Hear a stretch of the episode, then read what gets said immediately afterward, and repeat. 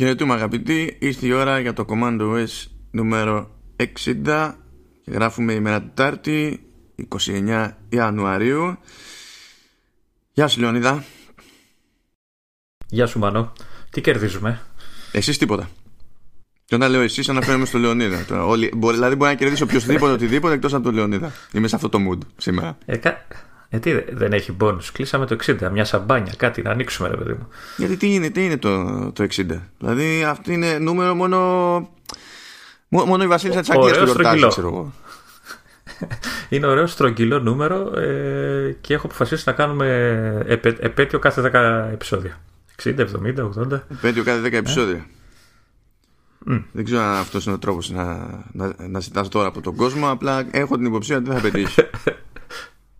Κοίτα, η αλήθεια είναι ότι άμα ανοίγουμε σαπάγια και κρασιά κάθε 10 επεισόδια, δεν νομίζω να φτάσουμε στα επόμενα 10. Ναι. Θα είμαστε ντύρλα. ναι, ισχύει αυτό. Ε, λοιπόν, να πάμε τι λίγο. Κα... Τι κάνεις, ναι. πώ. όχι, κάτσε, περίμενε. Ναι. πάμε λίγο πιο. Εντάξει, έχεις βάλει χίλια πράγματα. Πώς πέρασε η εβδομάδα σου, όλα αυτά, όλα τέλεια, εξαιρετικά. Τώρα. Τα ρωτάνε αυτά τώρα. δηλαδή. είναι αυτή η απάντηση στην οποία περιμένεις ερώτηση από μένα. Σε με... με ποιον κάνεις εκπομπή; Μέσα σε ένα. Ε, εσύ δεν είσαι. Ε, εγώ, εγώ είμαι. Αλλά δεν ξέρω πώς έχεις μπερδευτεί. Εσύ ξέρω. Καλά, μου δεν μπορείς να πεις ότι πέρασα καλά, ήταν όλα ωραία, τέλεια. Ρε, ποιος θα με πιστέψει; θα πούνε πάει, κάτι έπαθε. Πριν ξεκινήσεις το χαμό που έχεις βάλει εδώ, πες τα, τα data για να μπορώ να πω κι εγώ ένα καλησπέρα. τι να πω τα, ποια data; Πότε γράφουμε, τι ώρα. Α, παιδιά. Πάει, ε. Πάει, δεν άκουσε ποτέ που είπα ημερομηνίε, τέτοια, τίποτα, τίποτα. Πε, Λεωνίδα. Συγγνώμη, τα είπες τα είπες όντως.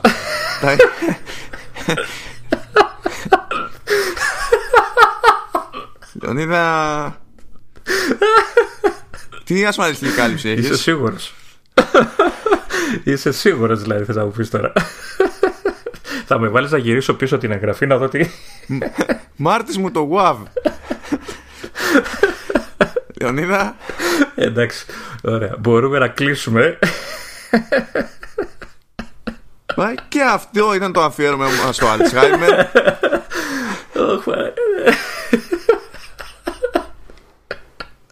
Είπαμε ότι θα γιορτάσουμε 60 επεισόδια και μπερδεύτηκε. Γιορτάζει τα 60 του χρόνια. Πώς ενήλικας, ξέρω εγώ. Ναι. Μπορώ να προχωρήσω τώρα, γίνεται. Μου επιτρέπεις; Ή θα πάθεις τίποτα άλλο. Πώς το βλέπεις; Λοιπόν. Πάμε. Λοιπόν. Πάμε τώρα στο σοβαρά. Ένα γρήγορο follow-up για την προηγούμενη συζήτηση που είχαμε στο επεισόδιο 59 περί κρυπτογράφηση στο iCloud backups κτλ. Ε, mm-hmm. Να κάνουμε μια διευκρίνηση που τέλος πάντων δεν είχαμε κάνει τότε, η αλήθεια είναι. Ε, δεν είναι ότι το backup στους servers δεν είναι κρυπτογραφημένο, είναι κρυπτογραφημένο.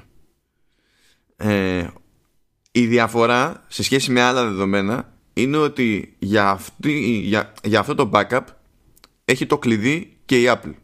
Οπότε αν τη ζητηθεί με ένταλμα να δώσει δεδομένα που είναι στο backup, μπορεί να ξεκλειδώσει το backup και να δώσει δεδομένα. Ενώ αυτό που λέμε εμείς τέλος πάντων ότι είναι ιδανική κρυπτογράφηση κτλ., στην ουσία είναι το σενάριο στο οποίο η Apple δεν έχει στα χέρια της κλειδί και δεν μπορεί να το κάνει αυτό το πράγμα. Δεν είναι ότι πάνε χήμα τα δεδομένα πέρα δόθε. Είναι, είναι, γενικά στις μεταφορές τα δεδομένα είναι κρυπτογραφημένα έτσι κι αλλιώς και, τα, και αφού φτάσουν στο service της Apple εξακολουθούν να είναι κρυπτογραφημένα. Αυτό που αλλάζει είναι το αν έχει κάποιος κλειδί και ποιος είναι αυτός με εξαίρεση τα δεδομένα του, του mail γιατί γενικά τα mail σαν δηλαδή στη μεταφορά ναι κρυπτογραφούνται αλλά τα, το, το mail ως πρότυπο τέλος πάντων πάνω στο οποίο πατάμε δεν είναι φτιαγμένο για να είναι κρυπτογραφημένο οπότε εξορισμού δεν είναι. Ναι ε, ναι. Ε, αν ε, θεωρήσω δεδομένο το, το, το blackout που πάθα πριν, ε, δεν ξέρω αν μου αρέσει να, να προχωρήσει σε κρυπτογράφηση χωρίς κλειδί η Apple. Γιατί αν ξεχνάω εγώ. Καλά, κοίταξε Όταν θα έρθει η ώρα να γίνει αυτό το πράγμα και πρέπει να σημειώσεις ένα κλειδί, μου κάνεις ένα απλή αξιούσιο. Για να βοηθήσω. το, οποίο θα ξε... το οποίο θα ξεχάσω μόλις το κάνω, έτσι. Σημασία έχει να το θυμάται κάποιος. Εντάξει. Ώστε άμα παραστραβώσει η φάση να υπάρχει λύση. Ε... Μπορεί να μου λείπει η βιτα... βιταμίνη D, δεν ξέρω. Βιταμίνη ID σου λείπει. ναι.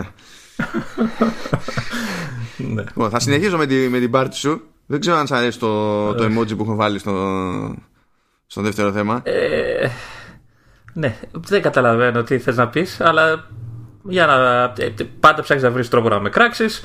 Για να δω. Λοιπόν. πόσο, πόσο πρωτότυπος είσαι. Λοιπόν, γενικά όταν μου στέλνει ένα κείμενο για διόρθωση ο Λεωνίδας, το στέλνει από το iPad. Ή από το, από το iPad λέω. Από το Pages. Τώρα, άμα το στέλνει από τη μία συσκευή την άλλη δεν έχει σημασία. Το στέλνει από το Pages. Ο Λεωνίδας, επειδή έχει μείνει στα παλιά τα χρόνια που έγραφε σε περιοδικά, παρότι εδώ και χρόνια δεν γράφει σε περιοδικά, ε, έχει συνηθίσει να μετράει τα κείμενα, να βλέπει δηλαδή την έκθεση του κειμένου ως πλήθος χαρακτήρων. Το οποίο έχει λογική όταν είναι σε περιοδικό. Δεν έχει συγκλονιστική λογική όταν γράφεις για το web. Τι γίνεται τώρα; Κάθε φορά που μου σκάει εμένα ένα τέτοιο αρχείο και το ανοίγω, έχει κρατήσει το αρχείο του Pages την επιλογή τη συγκεκριμένη του, του Λεωνίδα. Οπότε ναι, μεν εγώ έχω ρυθμισμένο το Pages να μου μετράει λέξεις, αλλά με το που ανοίξω αρχείο του Λεωνίδα, μου δείχνει χαρακτήρες.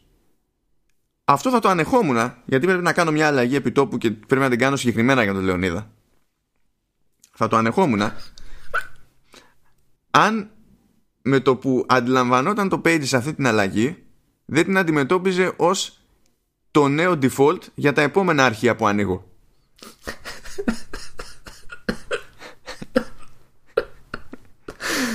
κανονικά, ναι. κανονικά θα έβριζα το pages. Διότι για μένα δεν είναι λογική συμπεριφορά αυτή. Δεν είναι λογική συμπεριφορά. Δηλαδή όταν έχω βάλει ένα, ένα default και ανοίγω κάποιο ε, τρίτο αρχείο, okay, να μου δείξει με βάση τη ρύθμιση του αρχείου, γιατί μπορεί να υπάρχει λόγος που να σημαίνει αυτό το πράγμα. Πάρα πολύ ωραία αφού θέλει όνει και καλά τέλος πάντων να λειτουργεί λίγο πιο δυναμικά. Αν και θα προτιμούσα να είναι όλο στο χέρι μου, αλλά μετά όταν πηγαίνω και φτιάχνω νέο αρχείο ή ανοίγω νέο αρχείο να μου συνεχίζει να μου μετράει με χαρακτήρες, πάει πολύ. Πάει πολύ, Λεωνίδα. Ε, ε, εννοείται ότι δεν ενδιαφέρει κανέναν όλο αυτό που είπες. Κανέναν. Κανέναν όμως, έτσι.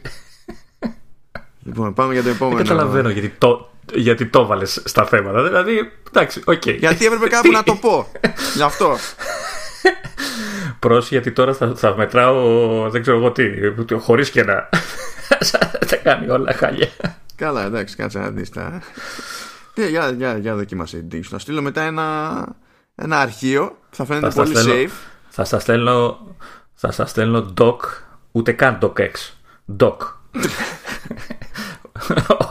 Word του 97. Πω, πιστεύεις ότι υπάρχουν ε, PR agencies που στέλνουν δελτία τύπου σε doc; Και τα βλέπω και, και όχι μόνο PR agencies. και απογοητεύομαι κατευθείαν. Ναι, ναι όχι, όχι, μόνο, όχι μόνο. Υπάρχουν πολλές εταιρείες που δεν... Ναι, εντάξει. Ναι.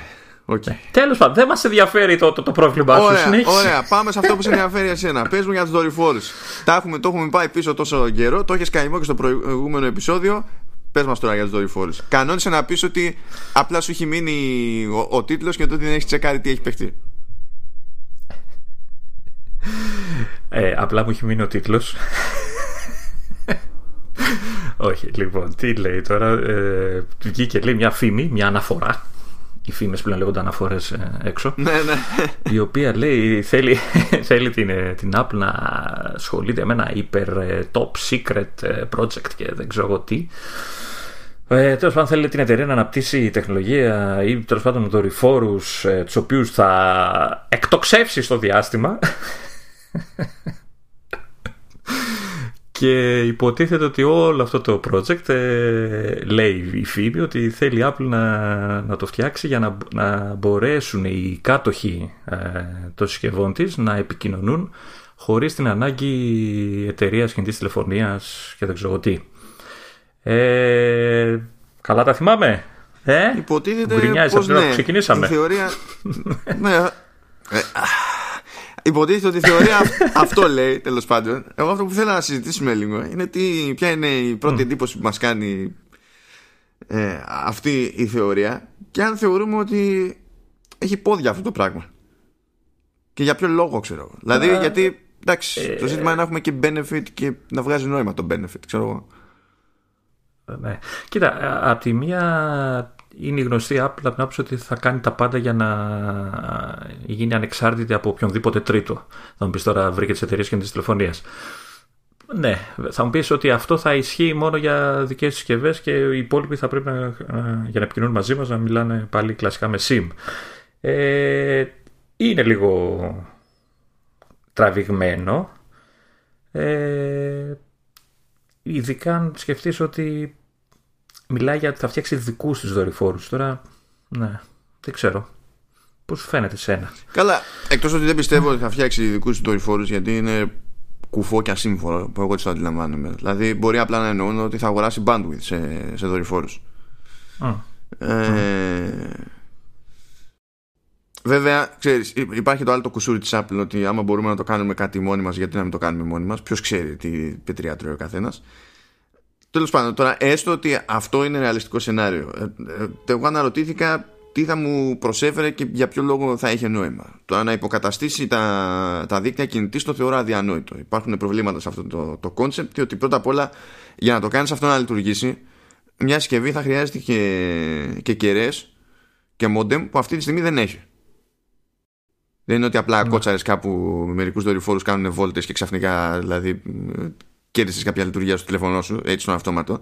Αυτό επηρεάζει το, όλο, όλο το design της συσκευής έτσι κι αλλιώς. Δεν, δεν είναι απλή υπόθεση. Ταυτόχρονα Νομίζω ότι μετά από τόσα χρόνια υπάρχει κάποιος λόγος που τα δορυφορικά κινητά τηλέφωνα δεν έχουν συγκλονίσει τις μάζες. Είναι πιο δύσκολες περιπτώσεις γενικά. Δηλαδή, ναι, μεν σε σώζουν σε πολύ δύσβατα μέρη και τέτοια. Και γι' αυτό εξακολουθούν και υπάρχουν ως ιδέα. Αλλά αυτό δεν τα κάνει λογική επένδυση για την καθημερινότητά σου. δεν, δεν ξέρω αν είναι λίγο υπερβολική η αναφορά και α, α- απλώς κοιτάζει η εταιρεία να, τρόπους και λύσεις για να βελτιώσει τα location services και ε, τη δυνατότητα εντοπισμού κάποιου κτλ. Ναι, και αυτό θα πάει πάρα Αυτό πολύ καλά. δεν Γεια ξέρω σας. μήπως- Πήραμε δορυφόρους για να ξέρουμε με μεγαλύτερη ακρίβεια που είστε. αυτό θα πετύχει. Δεν θα, δεν θα πάει τίποτα στραβά. Ε, εντάξει, ήδη, ήδη ξέρουν, ρε παιδί μου, ήδη χρησιμοποιούν και το GPS και όλα τα. Τι θες να πεις ότι δεν γνωρίζουν που βρίσκεσαι. Δηλαδή, ε, ένα από τα πράγματα που πουλάνε, ειδικά στο Watch, που πέφτεις και στέλνουν κατευθείαν μήνυμα που είσαι κτλ. Ναι, ξέρουν που είμαστε. Τελεία. όλοι, όχι μόνο η Apple, όλοι. Ναι, αυτό θέλει ρύθμιση Ε, συγκεκριμένη και... θέλει και σε κάποια σενάρια αλληλεπίδραση με τον χρήστη. Δεν είναι ότι εκπέμπουμε κάτι για. Τέλος πάντων. Ωραία. Ε, Ναι. Και έτσι κι αλλιώς γίνεται ένα βήμα για μεγαλύτερη ακρίβεια με, τα, με το ultra wideband. Δεν είναι δηλαδή. που και αυτό είναι φθηνότερη λύση από το να πεις έχω δίκτυο με δορυφόρους. Δηλαδή μου φαίνεται πολύ. Μόνο σε ακραίες περιπτώσεις μου βγάζει νόημα, με ποια λογική, ρε παιδί μου, να έχει το, το σκεπτικό ότι σε, σε καλύπτουμε σε ενδεχόμενο έκτακτης ανάγκης όπου έχουν μπουκώσει τα δίκτυα κινητής. Ναι, ναι. Αλλά, αλλά και σε φάση που εσύ είσαι σε έκτακτη ανάγκη και δεν πιάνει πουθενά το τηλέφωνο, μήπως να έχεις τη δυνατότητα ξέρεις, να συνδέεσαι ε, δορυφορικός; Ναι, ναι, το ίδιο concept. Ναι. Ναι, α- εννοώ όχι μόνο σε έκτακτη ανάγκη, ξέρεις, γενική, δηλαδή σεισμός, καταστροφές και αυτά. Κάπου είσαι, έχεις πέσει, χτυπήσει, χαθεί και οτιδήποτε και δεν υπάρχει τρόπος να επικοινωνήσει, δεν πιάνεις κανένα σήμα και το μόνο σου σήμα είναι αυτό. Αλλά και πάλι τώρα να κάνει όλο αυτό για να σου δώσει μία ακόμα, έναν ακόμα τρόπο επικοινωνίας Ακόμα και αυτό εμένα δεν μου βγάζει νόημα από την άποψη ότι ένα τέτοιο σύστημα που θα έπρεπε να σε καλύψει σε τέτοιες περιπτώσεις θα ήταν πιο ωφέλιμο να είναι industry standard. Και είναι και πιο εύκολο εδώ που τα Ναι. λέμε να χρηματοδοτήσουν οι ίδιες ιστορίες με δορυφόρους και, και λοιπά, ξέρεις, ένα, ομαδικά διάφορες χώρες όπως μπαίνουν στη διαδικασία που, που έχουν τα, τα συστήματα εντοπισμού GPS, GLONASS, Galileo και δεν θυμάμαι πώς λέγεται το άλλο της Κίνας ξέρω εγώ ε, αυτά τα πράγματα θέλουν πάρα πολλά λεφτά θέλουν πάρα πολλά χρόνια να στηθούν ε, και έχουν πολλαπλή χρησιμότητα διότι αν δεν είχαν πολλαπλή χρησιμότητα δεν θα ξέραν καν την επένδυση Τώρα να το κάνει αυτό μια εταιρεία για το σήμα της ας πούμε μου φαίνεται αδιανόητο. Δηλαδή, άντε πες και το κάνει ντε και καλά, ας πούμε. Θα έβγαζε λίγο νόημα παραπάνω μόνο αν το σκεφτόταν ως κάτι μετά που θα το, θα το άνοιγε. Πώς λέμε τώρα που άνοιξε το, το HomeKit, ξέρω εγώ, πώς λέμε ότι έχει το, το WebKit και τέτοια πράγματα. Δηλαδή να το κάνει εκπεπιθήσεως και βλέπουμε. Ναι. Δεν ξέρω, εμένα μου φαίνεται πολύ τραβηγμένο όλο αυτό το πράγμα, ρε παιδί μου. Απλά επειδή αναφέρθηκε αρκετά εκείνα από τα πιο κουφά που έχουμε πετύχει, γι' αυτό είπαμε να, τα, να το σχολιάσουμε λίγο. Κοίτα, ε, ένα είναι το, το ξεκάθαρο πλεονέκτημα της όλης κίνησης, αν δηλαδή αποδειχθεί ε, αληθινή, ε, ότι το χιούμορ μου θα είναι διαστημικό πλέον και θα πιάνει και θα καλύπτει όλες τις ε, πλευρές και τις άκρες του κόσμου. Ενός λεπτού σιγή, αγαπητοί ακροατέ. Και όντως κρατάει ένα λεπτό. Κενό, ξέρεις. Μπορώ να το κάνω στο μοντάζ να κρατάει, να είναι ακριβώς ένα λεπτό. Γιατί ρε, θα δοθεί ευκαιρία σε πολύ κόσμο να απολαύσει. Ούτε εγώ δεν μπορώ να το Βλέπεις, βλέπεις, βλέπεις, είδες. Η φύση προσπαθεί να επαναφέρει τις ισορροπίες. λοιπόν, πάμε παρακάτω. Γιατί δημοσιεύτηκε μια. Είσαι, είσαι πεταχτούλης, έτσι. Είσαι... Είμαι πεταχτούλης για, Πηδάς από γιατί το ένα θέμα στο ξέρω άλλο. τι μας περιμένει γι' αυτό. και ξέρεις και εσύ, οπότε μην το παίζεις έκπληκτο. ε, έχουμε ένα τέλος πάντων μια ευρεσιτεχνία εκεί πέρα που προέκυψε από την Apple με κάποια σχέδια κτλ. Που υποτίθεται ότι είναι concept για μάλλον Mac desktop computer αν και το χαρακτηρίζει και electronic device το οποίο αυτό μπορεί να είναι λίγο πιο διφορούμενο αλλά τέλος πάντων αυτό που σκέφτεται κάποιος όταν το βλέπει σαν σχέδιο είναι ότι θα είναι κάποιο design για Mac και θέλω να σε αφήσω Λεωνίδα να το περιγράψεις Να το περιγράψω. ε. Τι να περιγράψω. Λοιπόν, η, η ευρυσιτεχνία μιλάει για ένα μηχάνημα που θα είναι όλο γυαλί. Ε, ναι. Το επάνω, ε, από ό,τι καταλαβαίνω θα είναι ενιαίο κομμάτι. Δηλαδή έτσι από, από ό,τι καταλαβαίνω από το σχέδιο, που- το, σχ- το, σχ- το σκίτσο που έχει το, το έγγραφο. Το οποίο θα είναι κλασικά όπως είναι τώρα ο iMac απάνω οθόνη και θα κάνει μια καμπύλη και θα έρχεται προς το μεριά του χρήστη και εκεί θα είναι το πληκτρολόγιο, το trackpad και δεν ξέρω εγώ τι άλλο έχουν σκεφτεί να βάλουν. Έτσι, έτσι δηλαδή όπως το δείχνει το σκίτσο το βλέπω ένα ενιαίο, δηλαδή το πληκτρολόγιο θα είναι ένα μαζί με το, με το μηχάνημα. Ό, όχι, βασικά, Ε, άμα, άμα το τσεκάρεις έχει διάφορα παραδείγματα. Σε κάποια παραδείγματα το έχει σαν να, είναι, σαν να υπάρχει θέση συγκεκριμένα για το πληκτρολόγιο και να εφαρμόζει και να αφαιρείται. Αλλά σε άλλα παραδείγματα το δείχνει, τη δείχνει αυτή την επιφάνεια, την καμπυλωτή, να είναι ως ένα σημείο που αφήνεις, δηλαδή αφήνεις πάνω τα υπόλοιπα αξεσουάρ, πληκτρολόγιο, trackpad κτλ. χωρίς να ενσωματώνονται. Κα- κάπου νομίζω ε, διάβασα ότι ε, όταν δεν έχεις όταν δεν βάζεις πληκτρολόγιο ότι θα εμφανίζει εκεί ξέρεις, ε, ε, on screen που- πώς λέμε στο τέλος πάντων, ψηφιακό πληκτρολόγιο και απλά θα μπορείς να βάλεις και το κανονικό. Ε, ναι τέλος πάντων και όπως κάνει αυτή την καμπύλη α- το, ο υπολογιστής το κομμάτι δηλαδή που έχει μέσα τα εξαρτήματα θα είναι πίσω πάλι σε ένα ξεχωριστό κομμάτι το οποίο από ό,τι κατάλαβα θα λειτουργεί και ως βάση ε, και εκεί ο- θα είναι και ο- όλα τα εσωτερικά μέρη ενός υπολογιστή, οι θύρες κτλ. Ε, δεν ξέρω πόσο, πόσο ρεαλιστικό μπορεί να είναι ένα τέτοιο σχέδιο. Ε, αυτό που ξέρω είναι ότι καιρός είναι να ανανεωθεί λίγο το, το design του iMac. Καλά, είναι τόσα χρόνια πια αυτό. το Ε. chassis. Δηλαδή, νομίζω είναι από, το, είναι από το 12, κάτι τέτοιο. Είναι, τόσα- είναι, ναι, μεν μπορεί να το βλέπεις ακόμη και σήμερα και να μην σου φαίνεται παλιάτζουρα. Αλλά έχεις, έχεις συνηθίσει τόσα χρόνια να το βλέπεις. που είναι λίγο δύσκολο πια και να σου κάνει εντύπωση. Είναι περισσότερο ζήτημα πλήξης παρά μη διαχρονικότητας του τρέχοντος σχεδιασμού, πιστεύω. Ναι. Ε, ότι κάτι χρειάζεται να αλλάξει, χρειάζεται ρε παιδί μου. Εντάξει, δεν το συζητάμε.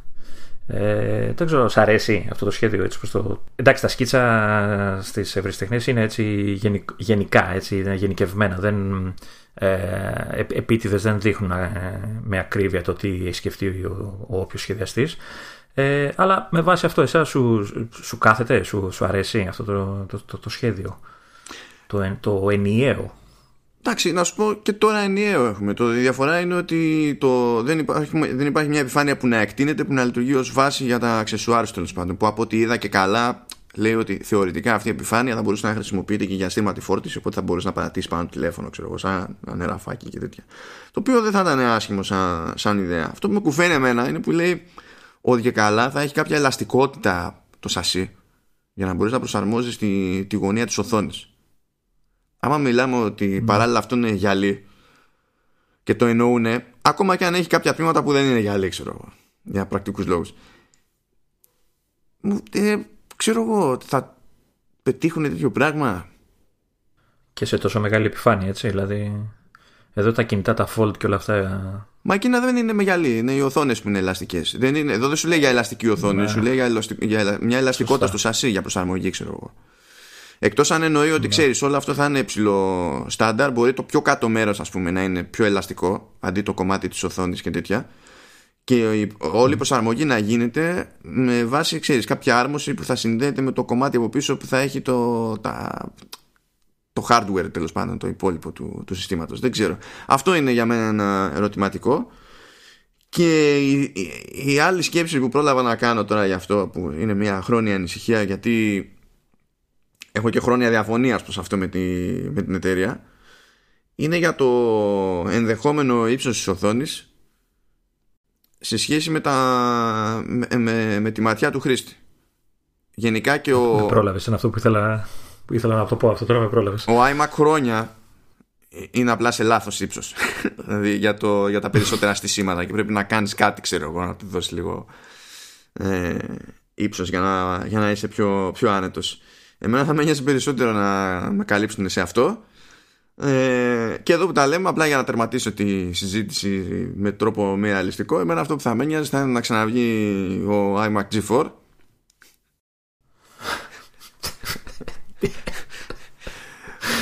που, ναι. που έμοιαζε με λουλούδι και γυρνούσε όπου ήθελες στην άρθρωση, έκανες ό,τι γωνία ήθελες και ήσουν ο καλύτερος. Από τα καλύτερα design ever. Δηλαδή αυτό είναι το πρώτο μου αγαπημένο σε, σε Mac και το δεύτερο μου ε, που εντάξει δεν είναι τόσο καλό αλλά έχω μια αδυναμία ήταν ο G4 Cube. Αλλά εντάξει, OK, okay, άστα αυτό.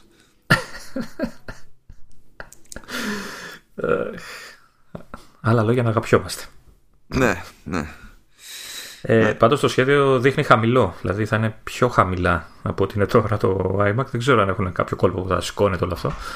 Ε, αν, αν ισχύει ότι ε, το κάτω μέρος εκεί που θα κάνει τη δίπλωση θα λειτουργεί και ως πληκτρολόγιο ή βάση για πληκτρολόγια αυτά, δεν ξέρω αν έχει και ε, μεγάλη ευκαιρία να, να, να, το σηκώσουν πιο πάνω την οθόνη, να σηκώσει πιο πάνω την οθόνη.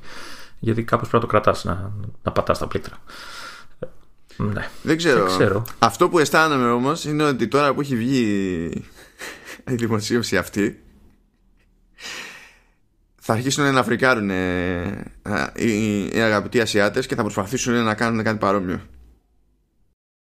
Θα, θα, καταρχάς θα, θα βγουν καταστήματα και θα ε, εταιρείε μικρότερες και θα φτιάχνουν θήκες. Έτσι. δεν, δεν, δεν, ξέρω, αλλά θα τους φάει επειδή την, την, την πατάνε κάθε φορά σαν να είναι η πρώτη. Περιμένω να δω πραγματικά, περιμένω να δω. Θα έχει, θα έχει πλάκα αυτό. Ε, από ό,τι βλέπω στο σχέδιο έχει και κάμερα FaceTime, ξέρω τι, πώς τη λένε. Ε, εντάξει, να μην έχει. Έχει και ο iMac που έχουμε τώρα. Εντάξει. Ε, θα υποθέσω ότι είναι ίδια. Θα είναι 640x480, ξέρω εγώ. Θα είναι χαμηλότερη η ανάλυση της. Ναι, ναι, ναι. Λογικά, ναι. Τι να πω γι' αυτό, δεν ξέρω. Και είναι δύσκολο να το φανταστούμε και καλά. Εγώ, ε, λέμε γυαλί, έτσι, αλλά θεωρώ ότι το τελευταίο πράγμα που θα συμβαίνει σε αυτή την περίπτωση θα, ε, θα είναι να είναι διαφανές το γυαλί. Άμα είναι. Αποκλείεται. Αποκλείεται. Αυτά πάνε. Και να σου, δει, να σου δείχνει τις πλακέτες από μέσα. Αυτά πάνε. τα παλιά τα χρόνια. που είχαμε και iMac Flower Power. Ο, δεν ήταν ο. Ο πρώτος δεν ήταν ο πιο ήταν ο χρωματιστός αυτός ο iMac. Με CRT οθόνη. Όλοι, όλοι ήταν με μια κάποια διαφάνεια, αλλά υπήρχε και ένας που ήταν πιο διάφανος ακόμη. Που ήταν στη. Ε, ήταν αφού είχε βγάλει το Navy και είχε ένα νομίζω που τον έλεγε Special Edition και τα λοιπά που ήταν πιο, πιο σκούρο ο χρωματισμός του αλλά ταυτόχρονα και είχε μεγαλύτερη διαφάνεια Δεν ήταν full, αλλά ήταν το πιο διάφανο τέλος πάντων από τα μοντέλα που είχαν βγάλει μέχρι τότε. Ε, ωραία, πάει και αυτό. Εντάξει, αυτό είναι για να έχουμε πράγματα για τη φαντασία μας και τώρα έχουμε τα πράγματα που δεν είναι στη φαντασία μας. Αν και σήμερα με τον Λεωνίδα δεν ξέρω τι θα γίνει. Έχω ανέβει σε διαστημικά επίπεδα, λέμε. Είμαστε σε διαστημικά επίπεδα. Ναι, εντάξει, να αρχίσει να πέσεις, πάρε ένα τηλέφωνο. Εκεί μέσω του δορυφόρου, ε. Θα είμαι Fallen Angel. Πω.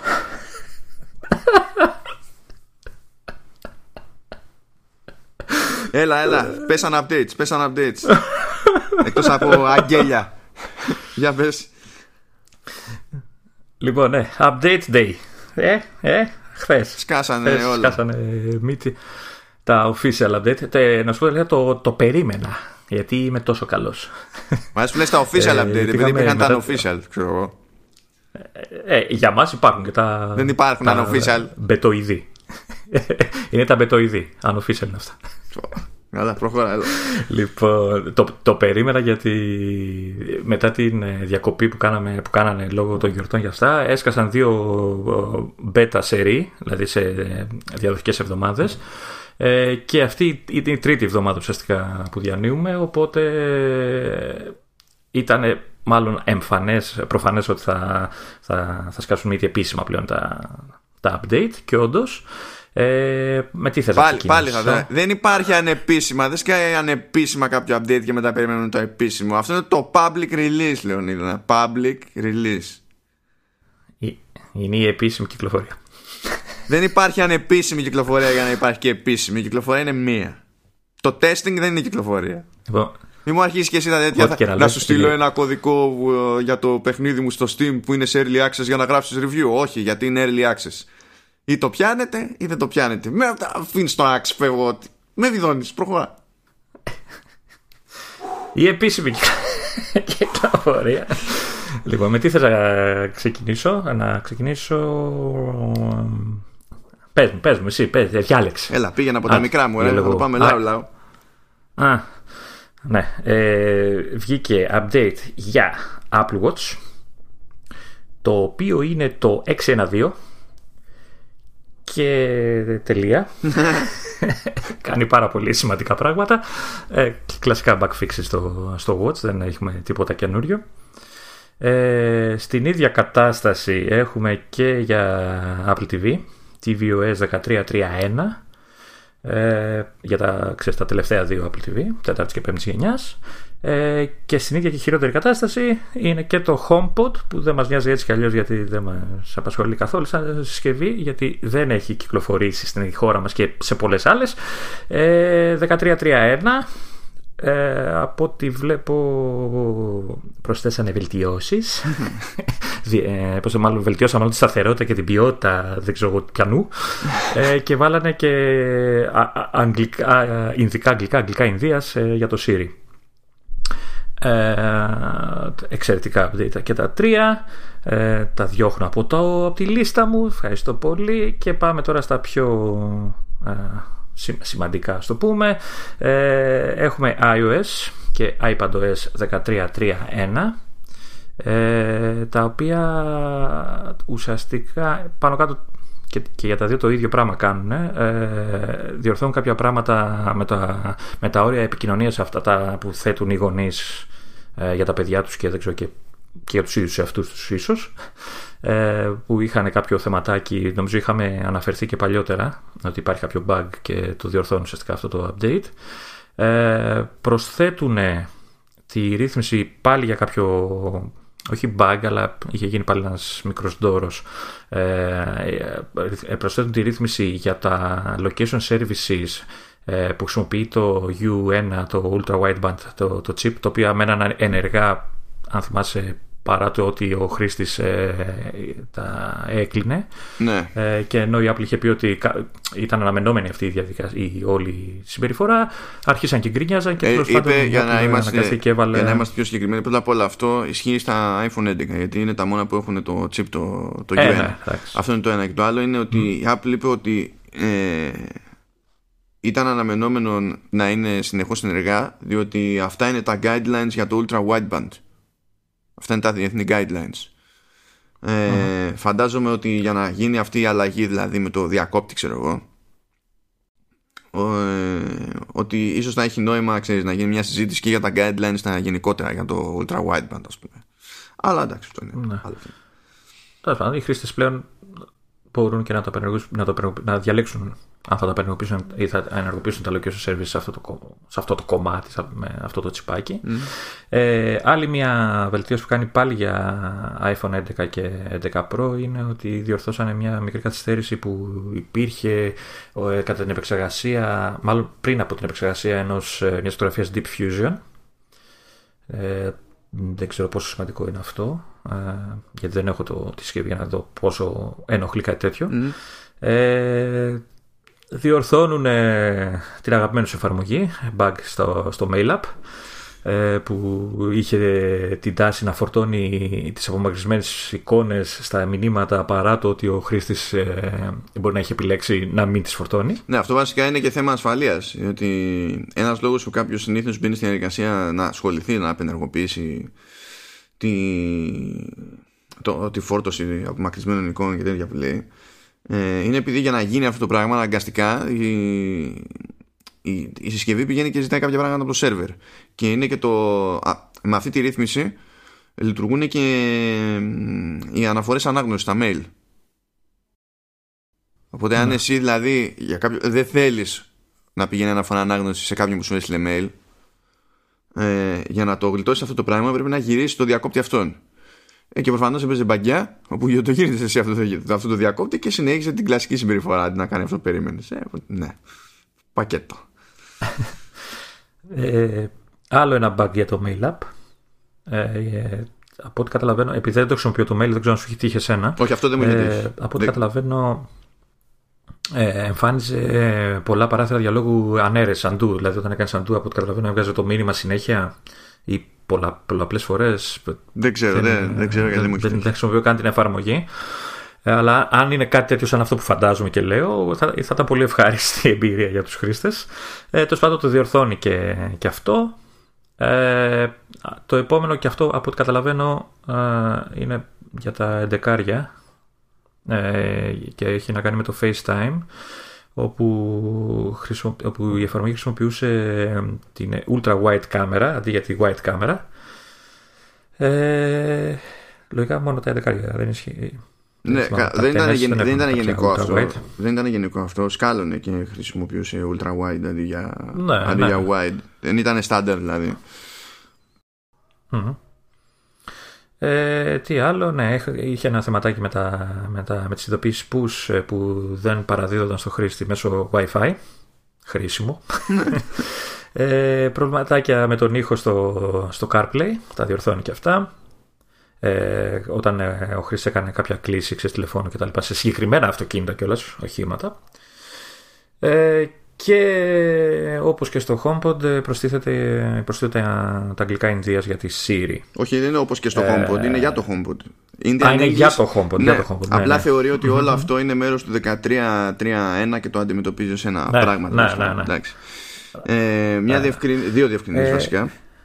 Μία είναι ότι στο 13.3.1 έγινε το κλασικό ωραίο που κάνει η Apple. Έχει περιλάβει, έχει συμπεριλάβει φωτογραφίες των ε, Power Beats 4 που δεν έχουν ανακοινωθεί. Κλασ- γιατί, γιατί όχι. Ε, και επίσης, τα, μιας και είμαστε ακόμη σε φάση iOS, ε, βγήκε και iOS 12.4.5 Α, θα το έλεγα μετά. Εντάξει, Α, ναι, που οκ. είναι security update στην ουσία και τέτοια πράγματα. Οπότε, αν κάποιος δεν είναι στο 13 επειδή δεν υποστηρίζει την συσκευή του ή επειδή δεν ήθελε να περάσει στο 13, ε, έχει και αυτός να κάνει ένα, ένα μικρό update. Ναι, όχι, έλεγα να πω στα γρήγορα τα iPad OS γιατί είναι το ίδιο ουσιαστικά. Ε, όχι, αυτό είναι τα ίδια, τι να και πεις. μετά να, να- ε, βα- βασικά είναι τα ίδια, απλά αφαιρείται ό,τι έχει να κάνει με την κάμερα του ε, για, τα- στα iPhone 11 Ναι. και όλα αυτά. Ναι. Δηλαδή ουσιαστικά ισχύουν τα, τα, bug, τα οι διορθώσεις για τα communication limits, για το, για τα, ma- για το mail ε, τα push notification ίδια, και ίδια. τις Όχι, είναι φωνές, πραγματικά ε, τα ίδια πράγματα. ναι, ναι. Με, διαφο- με διαφορετικά ότι έχει να κάνει για τις κάμερες. Αυτό. Το καλά το είπες την πρώτη φορά. Δεν έχει νόημα να τα κάνουμε νύχια πάλι. Α, Οκ. Για το 12.4.5 το είπες, οπότε όσοι έχουν παλιότερη συσκευή ας το κάνουν. Security update είναι. Ε, Να, να, να, να σημειώσω εδώ το ότι ε, η Apple έχει αρχίσει, νομίζω το κάνει και την προηγούμενη φορά αυτό. Έβγαλε ένα update ε, για τις παλιότερες συσκευές. Δεν θυμάμαι αν είχαν συμπέσει τα δύο update ή το, το κάνει πιο μετά. Ε, ότι τέλος πάντων η Apple έχει αρχίσει και πηγαίνει ένα βήμα παραπέρα. Εκεί που κάποτε οι Apple users χο- κοροϊδεύαμε τους Android users για τα update ε, και ότι ξέρεις ε, οι εταιρείες ε, ταυτίνουν τις συσκευές των Android ε, τις φτύνουν πολύ γρήγορα τουλάχιστον στο κομμάτι των update. Ε, η Apple όχι μόνο ε, συνεχίζει και βγάζει update για πολλές συσκευές έχει αρχίσει και βγάζει και update για συσκευές που δεν παίρνουν πια το, καινού, το τελευταίο, το τρέχον ε, iOS και iPadOS ε, δηλαδή κάνει ένα, δεν ξέρω, κάνει ένα βήμα παραπέρα. Σαν να σου λέει ότι ξέρεις τι, ναι, μεν έχεις, έχεις μείνει πίσω σε αλλά τουλάχιστον από θέματα ασφάλειας ε, σε καλύπτω ακόμα. Αλλά α- όσο μπορώ να σε α- καλύψω. Αυτό είναι σχετικά καινούριο στη, στη μεριά του iOS. Γιατί σε macOS ε, είναι πιο συνηθισμένη πολιτική. Σε macOS δηλαδή πάντα βγαίνει ό,τι βγαίνει ξέρω εγώ για την τρέχουσα έκδοση του λειτουργικού και βγαίνουν ε, ε, security updates και για τις δύο προηγούμενες μεγάλες εκδόσεις. Και είναι, αυ- αυτό το κάνει συστηματικά σε macOS. Απλά αυτή η πολιτική σε κάποιο βαθμό φαίνεται να επεκτείνεται λίγο-λίγο και σε iOS, ας πούμε. Ναι. Ας, ε, επειδή εντάξει, να σε διευκολύνω λίγο, επειδή πες και τα πραγματάκια, να πω εγώ το κομμάτι μου για, για macOS. Πες ότι απλά είσαι fanboy και θες να τα πεις εσύ. Εντάξει, απλά η, στην ουσία έχει δύο διαφορές όλες και όλες και η μία είναι για Pro Display XDR. Οπότε ποιος θα το πει, ο, ο Βλαμένος θα το πει αυτό το πράγμα. Εγώ ήθελα να σας σώσω παιδιά να μην πω λεπτομέρειες θα πήξτε τώρα με τα πίξελ. όχι, εντάξει, δεν- όχι, δεν θα το παραξευτιλήσω. Απλά τέλος πάντων έχει κάποιες διορθώσεις. Στον δρόμο το- Όταν, Απλά τέλος όταν το πάντων. λες αυτό όχι, αλήθεια, αλήθεια. αλήθεια. δεν- δεν σε πιστεύει κανείς όμως. Ε, Γενικά βελτιώνει τη διαχείριση του, του γκάμα όταν δουλεύουμε σε SDR, όχι σε HDR, οπότε εντάξει πάει αυτό. Και για την περίπτωση ειδικά του, του MacBook Pro στις 16 inches, ε, βελτιώνει τη, τη, τη συμπεριφορά, την απόδοση του συστήματος όταν κάποιος μοντάρει βίντεο σε HEVC και AVC 4K βίντεο και έχει πολλαπλά streams τέλος πάντων, πολλαπλές λήψεις. Αυτό είναι, δηλαδή δεν κάνει κάτι πιο συγκλονιστικό το, το τελευταίο update αυτό και φυσικά όπως μάλλον προειδεαστήκατε πριν ε, βγήκανε και security updates και για Mojave και για High Sierra. OK. Τόσο απλά.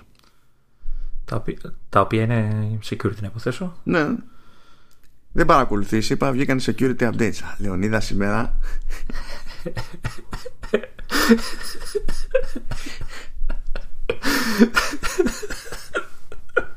Σήμερα Όχι, θέλω, να απλά κάνω, θέλω, προσπαθώ θέλω να να βρω- κάνω τη φράση, δηλαδή την ονομασία dual shock, θέλω να την κάνω κυριολεξία πάνω σου.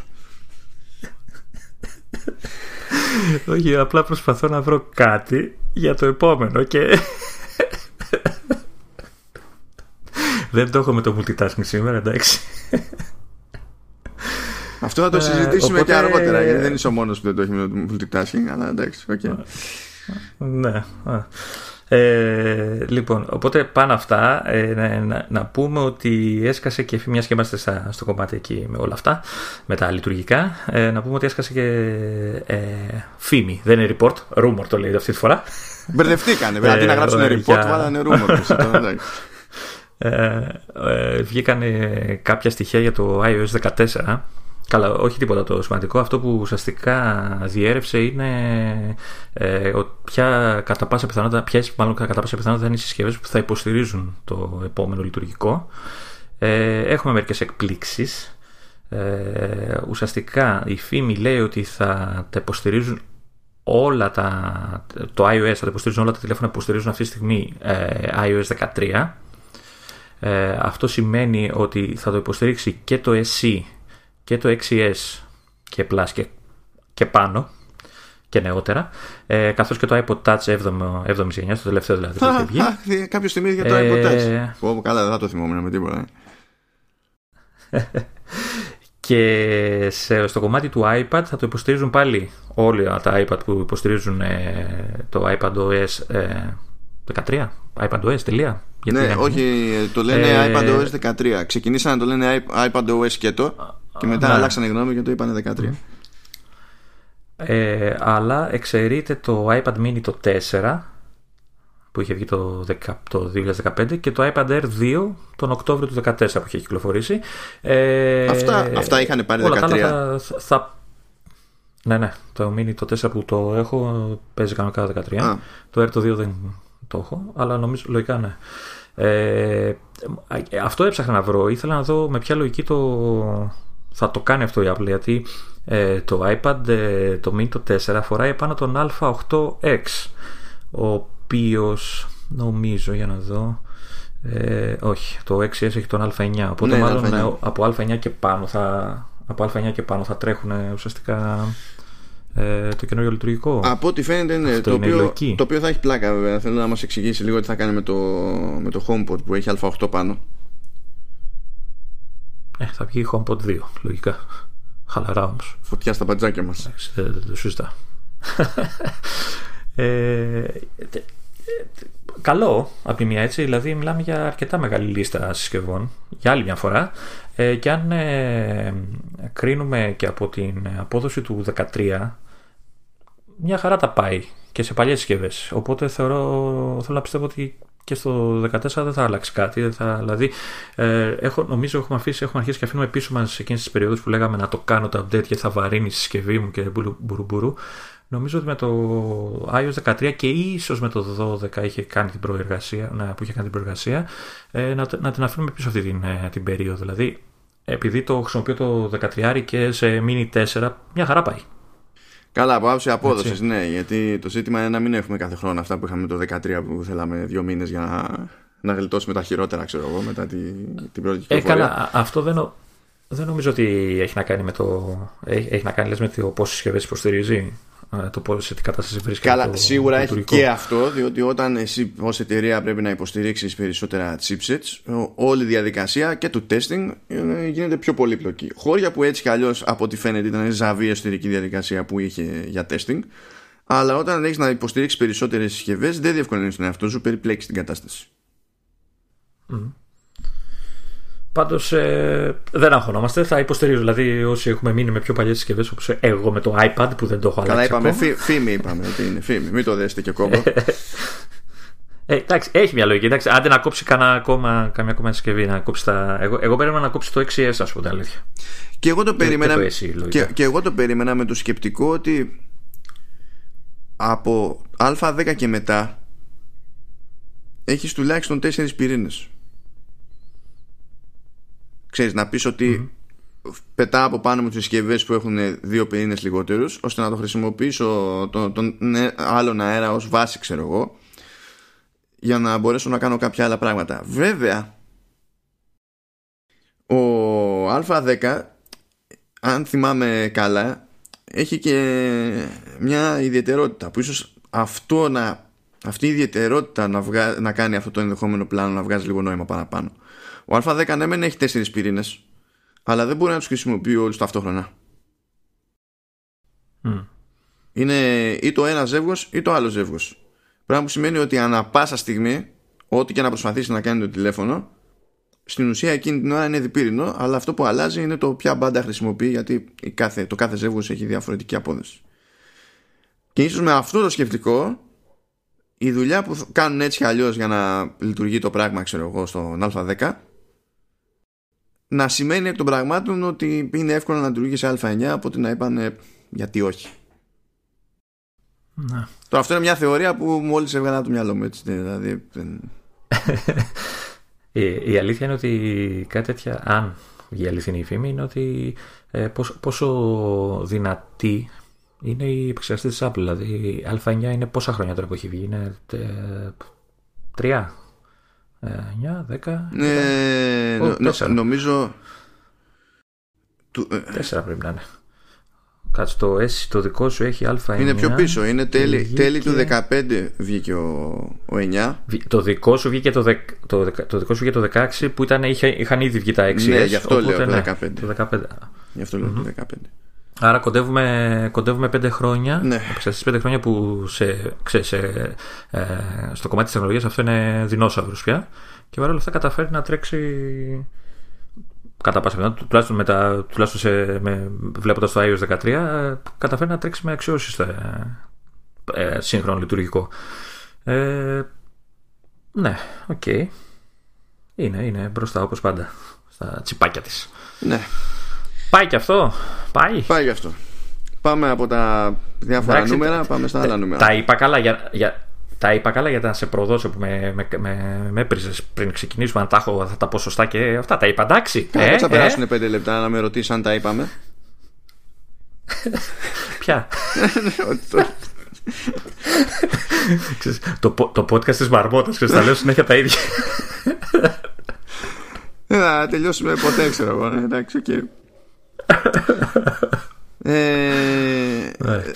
ναι. Λοιπόν. Πάμε για τα λεφτά. Πάμε για τα λεφτά. Πάμε για τα λεφτά. Είναι, είναι παράδοση πλέον να μετράμε τα λεφτά των άλλων, γιατί αν μετρήσουμε τα λεφτά τα δικά μας δεν έχει κανένα νόημα. Τελειώνει και γρήγορα η όλη διαδικασία. Ε, λοιπόν, πολύ, πολύ πράγμα, πολύ λεφτό. Βασικά η, η Apple έκανε τις χρηματαγορές να πετάνε τη σκούφια τους διότι ε, τα νούμερα που, που δήλωσε για το τελευταίο τρίμηνο του, του 2019 ε, ήταν πέραν των προσδοκιών της αγοράς. Και σε κάποιες περιπτώσεις και με, και με ουσιώδη διαφορά. Ε, και έχει κάνει και το άλλο το ψηλοπερίεργο είναι ότι έχει δηλώσει κάποια διαστήματα που, στα οποία ποντάρει ότι θα πέσει για το επόμενο τρίμηνο ε, και έχει δηλώσει μεγαλύτερες αποκλήσεις ε, δηλαδή το μικρότερο το νούμερο έχει πιο μεγάλη απόσταση από το μεγάλο το νούμερο από ό,τι συνήθως. Ε, διότι προσπαθούν όπως είπαν νομίζω και επισήμως προσπαθούν να συνυπολογίσουν ε, τι επιπτώσεις μπορεί να έχει όλη η ιστορία με το με, με το κορονοϊό. Επειδή ήδη επηρεάζεται η λειτουργία εταιριών ε, και προσπαθούν κάπως τέλος πάντων να το συνυπολογίσουν αυτό το πράγμα για να μην καταλήξουν να πέφτουν αλλού για αλλού ας πούμε σε, στις όλες αυτές τις περιπτώσεις. Τώρα ε, δεν θα τα κάνουμε τέρμα νιανιά. Νομίζω ότι έχει νόημα να σταθούμε σε μερικά σημαντικά σημεία. Ε, πρώτον το, το iPhone κατάφερε να πιάσει μεγαλύτερο μερίδιο ε, από αυτό που είχε προηγουμένως. Ε, βλέπαμε για κάμποσα τρίμηνα το, το ποσοστό του συνολικού τζίρου που αντιστοιχεί στο iPhone να πέφτει. Άσχετα με το αν ο τζίρος σε απόλυτο αριθμό πηγαίνει πάνω ή κάτω, λέμε τώρα για το σε τι μέρος της όλης business της Apple αντιστοιχεί ο τζίρος του, του iPhone. Και τώρα έφτασε στο, στο 61% επί του συνόλου με, ε, με αύξηση τζίρου κατά 7,7. Αυτό είναι μεγάλο άλλο. Πράγμα που σημαίνει ότι έχουν εξεσκιστεί να πουλάνε δεκάρια. Είναι, είναι το ίδιο τηλέφωνο αυτό που πέθανε η Apple και τέρμα και δεν αγοράζει πια ο κόσμος; Ναι, αυτό ναι. το ίδιο τηλέφωνο δεν είναι; Ναι, ναι, ναι.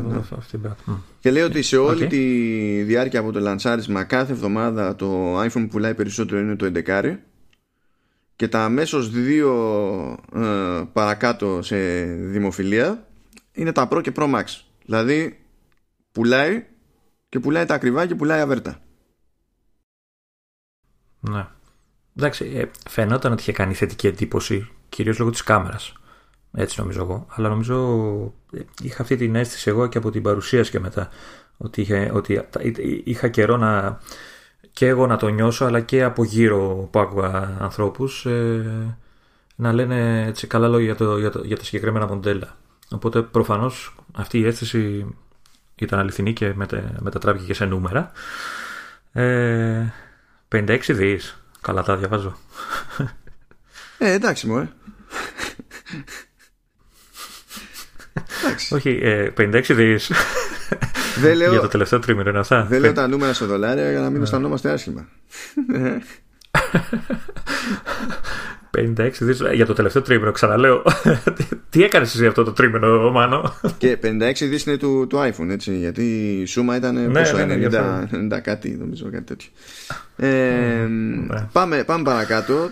Ε, δεύτερη κατηγορία σε ποσοστό επί του συνόλου είναι οι υπηρεσίες. Δηλαδή είναι ήδη η δεύτερη σημαντικότερη κατηγορία προϊόντική που έχουν ας πούμε και σημειώθηκε αύξηση κατά 17%. Αυτό τώρα πάντα συνυπολογίζοντας ότι και η κουτσή Μαρία που είναι σε Apple TV Plus αυτή τη στιγμή σχεδόν και η κάθε κουτσή Μαρία δεν πληρώνει. Ναι. Γιατί αντιλαμβάνεσαι Βγήκε και ένα νούμερο. Βγήκε και ένα νούμερο, ναι.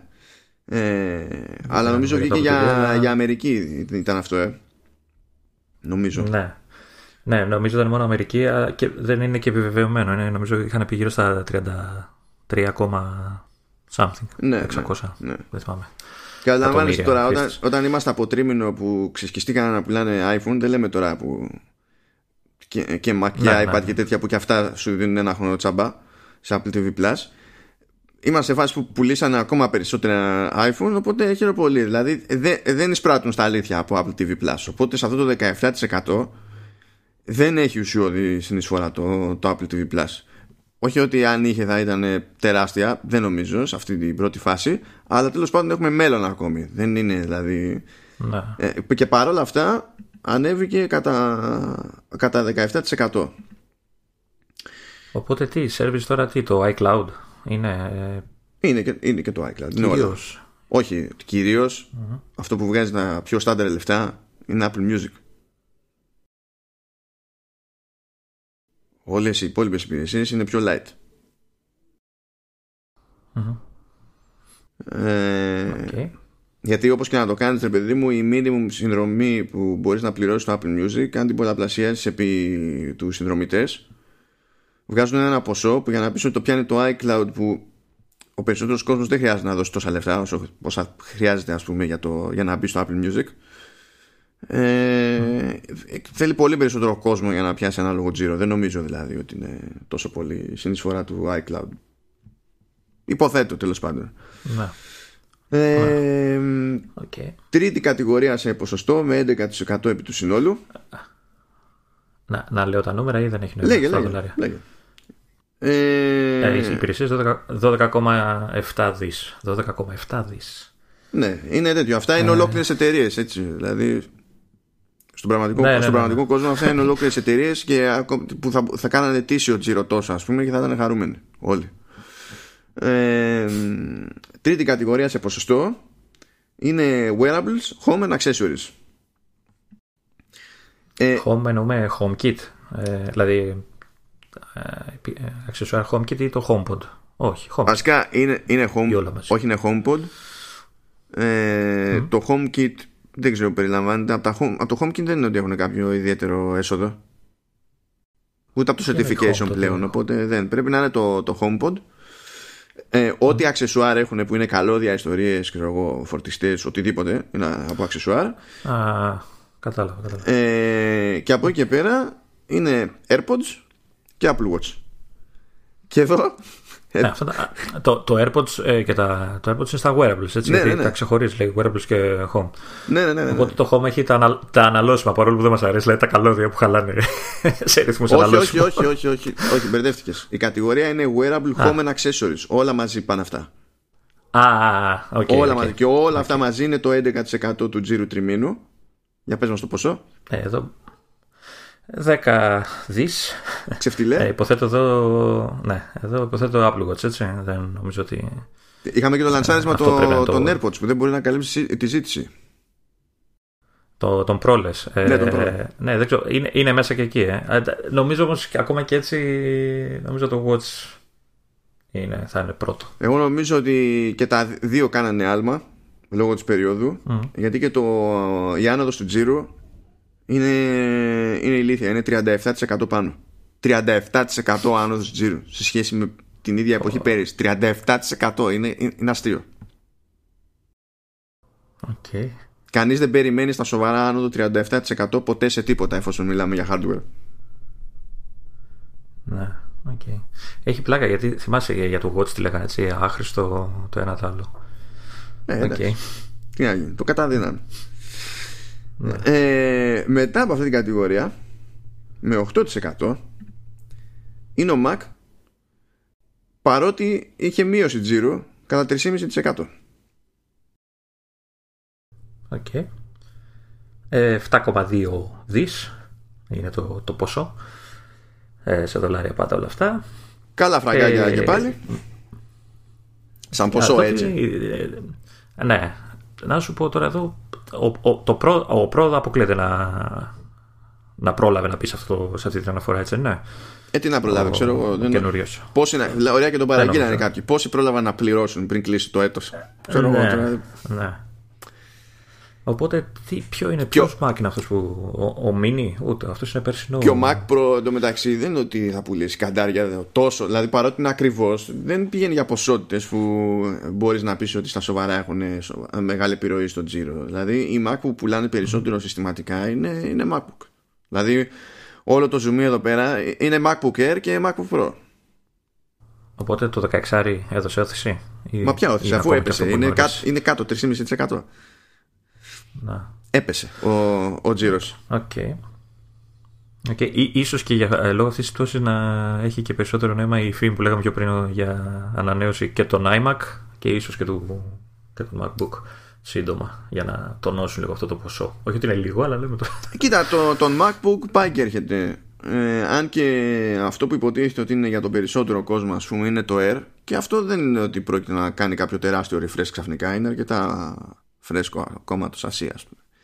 Ε, το, το MacBook Pro έτσι και μπει στη διαδικασία και περάσουν αλλαγές από το 16 προς τα κάτω αυτό νομίζω ότι θα δώσει μια όθηση αλλά τώρα για την περίπτωση του iMac δεν το πίστευα γιατί πάλι μιλάμε για desktop δηλαδή μειοψηφούν τα ναι. desktop στις πωλήσεις γενικά ρε παιδί μου είναι, είναι εξαίρεση είναι και ένας λόγος που ε, βγάζει και νόημα ξέρεις ότι γίνονται όλα πιο high end πηγαίνουν πιο πάνω σε τιμές και τα λοιπά γιατί απασχολούν λιγότερο κόσμο με πιο συγκεκριμένες ανάγκες ναι. ενώ όλοι οι άλλοι, όλοι οι άλλοι δηλαδή η συντριπτική πλειοψηφία τη βγάζει αλλιώς.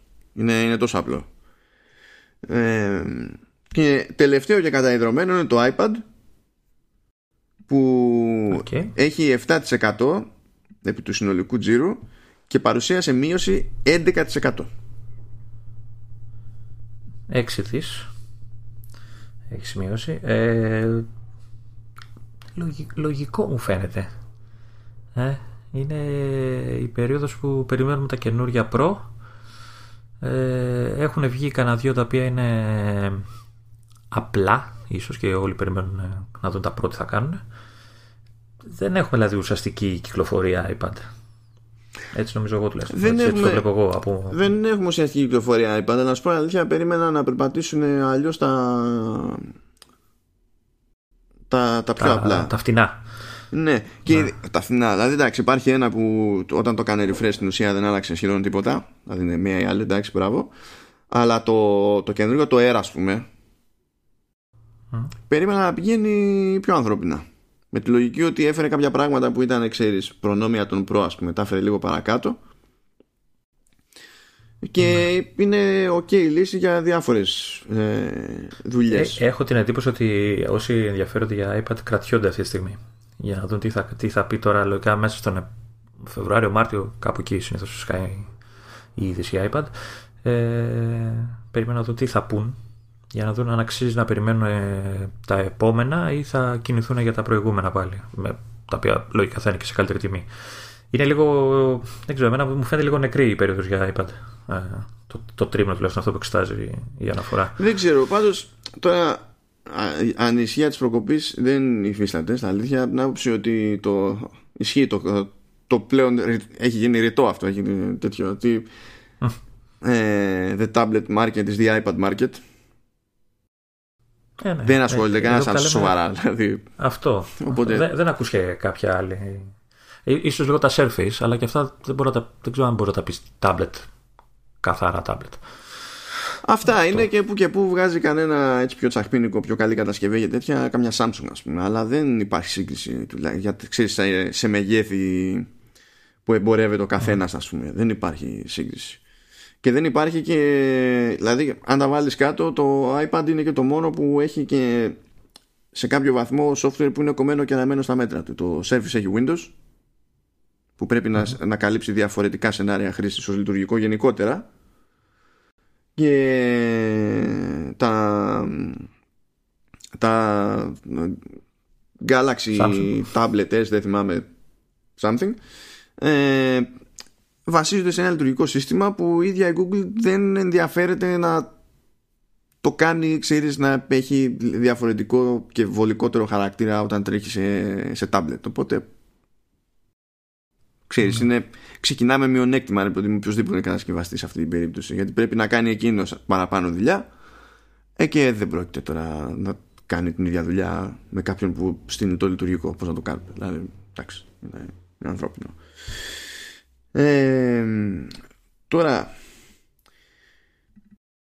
θέλω να δω εδώ μπρος καλή μου εφαρμογή. Να, να πω εγώ μέχρι να ξεκινήσω η εφαρμογή ότι από ό,τι καταλαβαίνω τα συνολικά έσοδα φτάσαν το 91,8 δις. Ναι. Και έχει 5, 5 δολάρια κέρδος αναμετοχή. Αυτό, αυτό. αυτό είναι, αυτά είναι κομικά νούμερα Κομικά νούμερα. Okay. Άρα έκλεισε παραπάνω από θετικά η Apple τη χρονιά της, έτσι. Έτσι καταλαβαίνω εγώ. Ναι, και εξακολουθεί και έχει ε, 100 δις στην άκρη. 99. Έφαγε ένα δις που το έφαγε.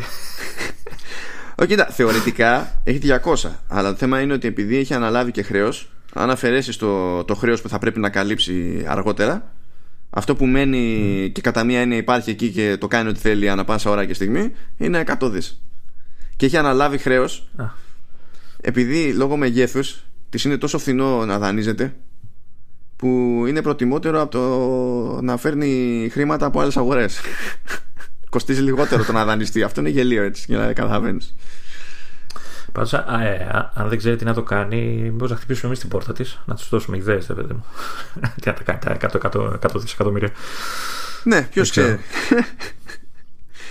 Ε, έχω κάποιες ιδέες, αν μου δώσει εμένα.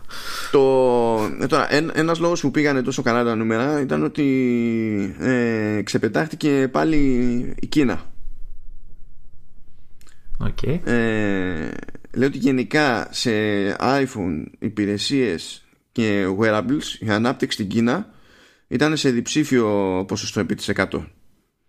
Επίσης περίπου το 75% εκείνων που, των Κινέζων που πήραν Mac παίρνουν πρώτη φορά Mac και το 65% των Κινέζων που παίρνουν iPad, που πήραν iPad παίρνουν πρώτη φορά iPad. Ε, μήπως τώρα γίνεται αυτό που περίμενε να γίνει πριν ένα-δύο χρόνια; Ποιος ξέρει. η Apple με την Κίνα, πως τώρα ξυπνάνε; Ποιος ξέρει. Ε, λέει επίσης ότι μέσα στο 2020 η Apple υπολογίζει να έχει στο σύνολο έτσι, των υπηρεσιών της 120 ε, εκατομμύρια συνδρομητές το οποίο δεν είναι ακριβώς αδιανόητο από την άποψη ότι πόσο έχει, έχει 50-60 πόσο είναι ήδη στο, σε Apple Music. Ε, μετά θα αρχίσει να μετράει στα σοβαρά και θα, θα δει που θα κάτσει μπίλια να αρχίσει να μετράει και Apple TV Plus ε, δεν ξέρουμε, δεν έχουμε ιδέα τι γίνεται με Apple Arcade. Κάπως θα μαζευτεί το πράγμα. Δεν ξέρω αν θα πιάσει τα 120, αλλά τέλος πάντων δεν φαίνεται τελείως εκτός πραγματικότητας στο τέτοιο. Ε, α, λοιπόν, εδώ πέρα βλέπω από έναν αναλυτή τον Νίλ Σάιμπαρντ ε, που συνήθως πέφτει πολύ πιο μέσα από άλλους λέει ότι το, η, η θεωρία που λέει ότι ε, είναι 33,6 εκατομμύρια συνδρομητές του Apple TV Plus στην Αμερική ότι, ότι είναι off, είναι λάθος. Βέβαια δεν, και λέει κατά πολύ, δεν προσφέρει κάποιο, κάποια πρόληψη ακόμα γιατί αυτός έχει τα, τα δικά του μοντέλα ε, και επειδή είναι φρέσκα τα νούμερα δεν έχει προλάβει να κάνει νέους υπολογισμούς. αλλά θα ειδούμε τι, τι παίζει και, και τι θα γίνει. Δεν ξέρω πόσο νόημα, πόσο νόημα έχει να μάθουμε τώρα. Είναι δωρεάν η υπηρεσία. Πόσο νόημα είναι να, να, έχει να μάθεις τα νούμερα μόνο για, να, για τη δημιουργία εντυπώσεων; Μα, οι, μα οι αγορές τα αξιολογούν αλλιώς αυτά τα πράγματα. Θέλουν να δουν σε τι μπορούν να, να ποντάρουν προχωρώντε. Δεν είναι ότι. Ενώ εμείς δεν έχουμε κάποια κάψα. Κοίτα, ε, ε, το λέω γιατί βλέποντας και το, αυτή τη στιγμή το Apple TV Plus από μέσα, μιας και είμαι συνδρομητής κτλ.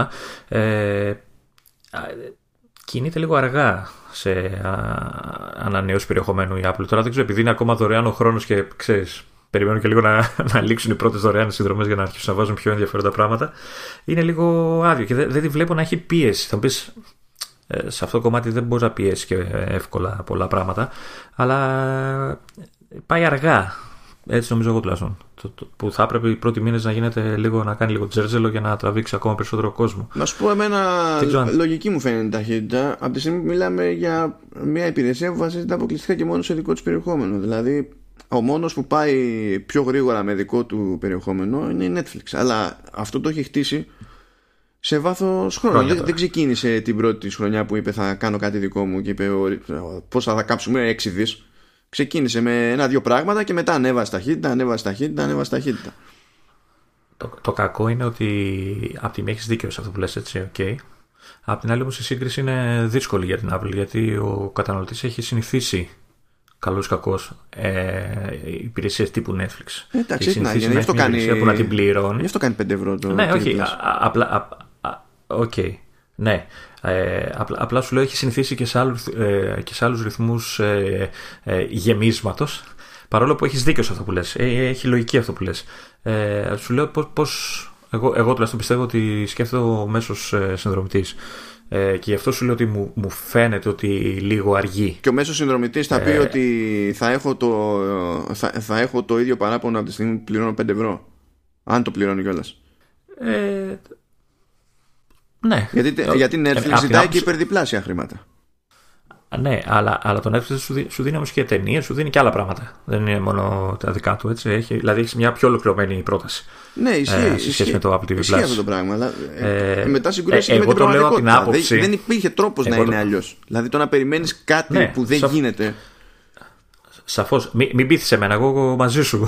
Αλλά σου λέω εγώ πώς νομίζω ότι σκέφτεται κάποιος που μπαίνει τώρα στην υπηρεσία ε, και πώς σκέφτεται αν, ε, και αν σκέφτεται να την ανανεώσει όταν θα τελειώσει το δωρεάν του, η δωρεάν του συνδρομή. Γιατί αν, αν η πορεία έτσι. Ε, θέλω να πιστεύω ότι η Apple δεν θα κινηθεί έτσι όλο τον χρόνο. Έτσι. Ε, δεν θα, θα πρέπει να έχει δώσει κίνητρα για να συνεχιστεί αυτό το πράγμα.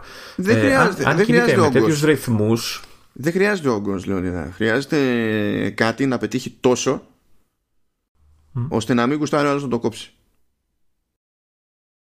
Ναι, εντάξει, και, και ο όγκος βοηθάει όμως, έτσι. Φυσικά βοηθάει ο ναι, όγκο, αλλά όταν ξεκινάμε με το ότι είναι αδύνατο να περιμένουμε έναν όγκο, ε, δεν γίνεται να συζητάμε αυτό για ναι. πάντα από τη στιγμή που είναι αδύνατο. Δηλαδή, και μπορούσαμε να πούμε ότι ναι, και άμα αύριο δεν σβήνει ο ήλιος, ναι, αλλά δεν γίνεται να υπολογίσουμε το αύριο με βάση το να θα σβήσει ο ήλιος. Δηλαδή κάποια στιγμή κάπως πρέπει να ε, βασιστείς κάπου ας πούμε. Ναι. Και όσο προχωράει ο καιρός με όποιο ρυθμό και αν γεμίζει περιεχόμενο αν η Apple για τρολιά πει ότι δεν αλλάζω εγώ την τιμή και συνεχίζω στα 5 ναι. ευρώ είναι θέμα χρόνου να αλλάζουν, τα, να, να, να αλλάζουν οι εντυπώσεις. Ταυτόχρονα λέμε για Netflix έχει και περιεχόμενο τρίτων και τα λοιπά, πάρα πολύ ωραία, αλλά αυτό το περιεχόμενο τρίτων εδώ και χρόνια λιγοστεύει. Γι' αυτό σκίζεται και κάνει δικές παραγωγές. Επειδή η Netflix έχει και το άλλο ζήτημα. Ακριβώς επειδή είχε τόσο περιεχόμενο πριν, καθώς οι τρίτοι τραβάνε δικό τους περιεχόμενο, ε, αισθάνεται την ανάγκη να καλύψει τις τρύπες, ώστε να δημιουργεί την εντύπωση στο, στο χρήστη ότι εξακολουθεί και έχει τον αναμενόμενο όγκο. Οι υπόλοιποι δεν έχουν αυτό το, ναι. το ζήτημα. Τέλος πάντων, θα δείξει. Είναι νωρίς ακόμα. Καλά, ναι. Ε, το, το, μόνο που μπορώ να πω για το Apple TV Plus είναι ότι ό,τι έχω δει ε, μου αρέσει. Το είπα και την προηγούμενη φορά αυτό. Ε, είναι σίγουρα άνω του μετρίου όλα όσα έχω δει. Απλά θέλει κάτι, θέλει κάτι να κάνει μπαμ. Δηλαδή, ένα κράχτη. Ένα, ένα ναι. κράχτη θέλει. Και, ένα και Netflix, ας πούμε, νομίζω η πρώτη παραγωγή ήταν το Orange is the New Black. Αλλά εκεί που ε, έγινε ο χαμός ήταν με το House of Cards. Δηλαδή θέλει ένα φαινόμενο τέτοιο. Δεν έχει πραγματικότητα σημασία σε ποιο είδος θα ανήκει και τέτοια. Θέλει όμως κάτι να πιάσει τόσο. Είχε, είχε και, το, και αργότερα έχει το Stranger Things, έτσι. Και αυτό, αυτό, πολύ, αυτό πολύ πιο μετά. Το BAM λέμε το πρώτο. Ναι. Γιατί αυτό το πρώτο BAM είναι που θέλει αυτή τη στιγμή η Apple. Θέλει κάτι σαν το House of Cards και ακόμη δεν το έχει βρει. Παρότι το περιεχόμενο είναι καλούλι.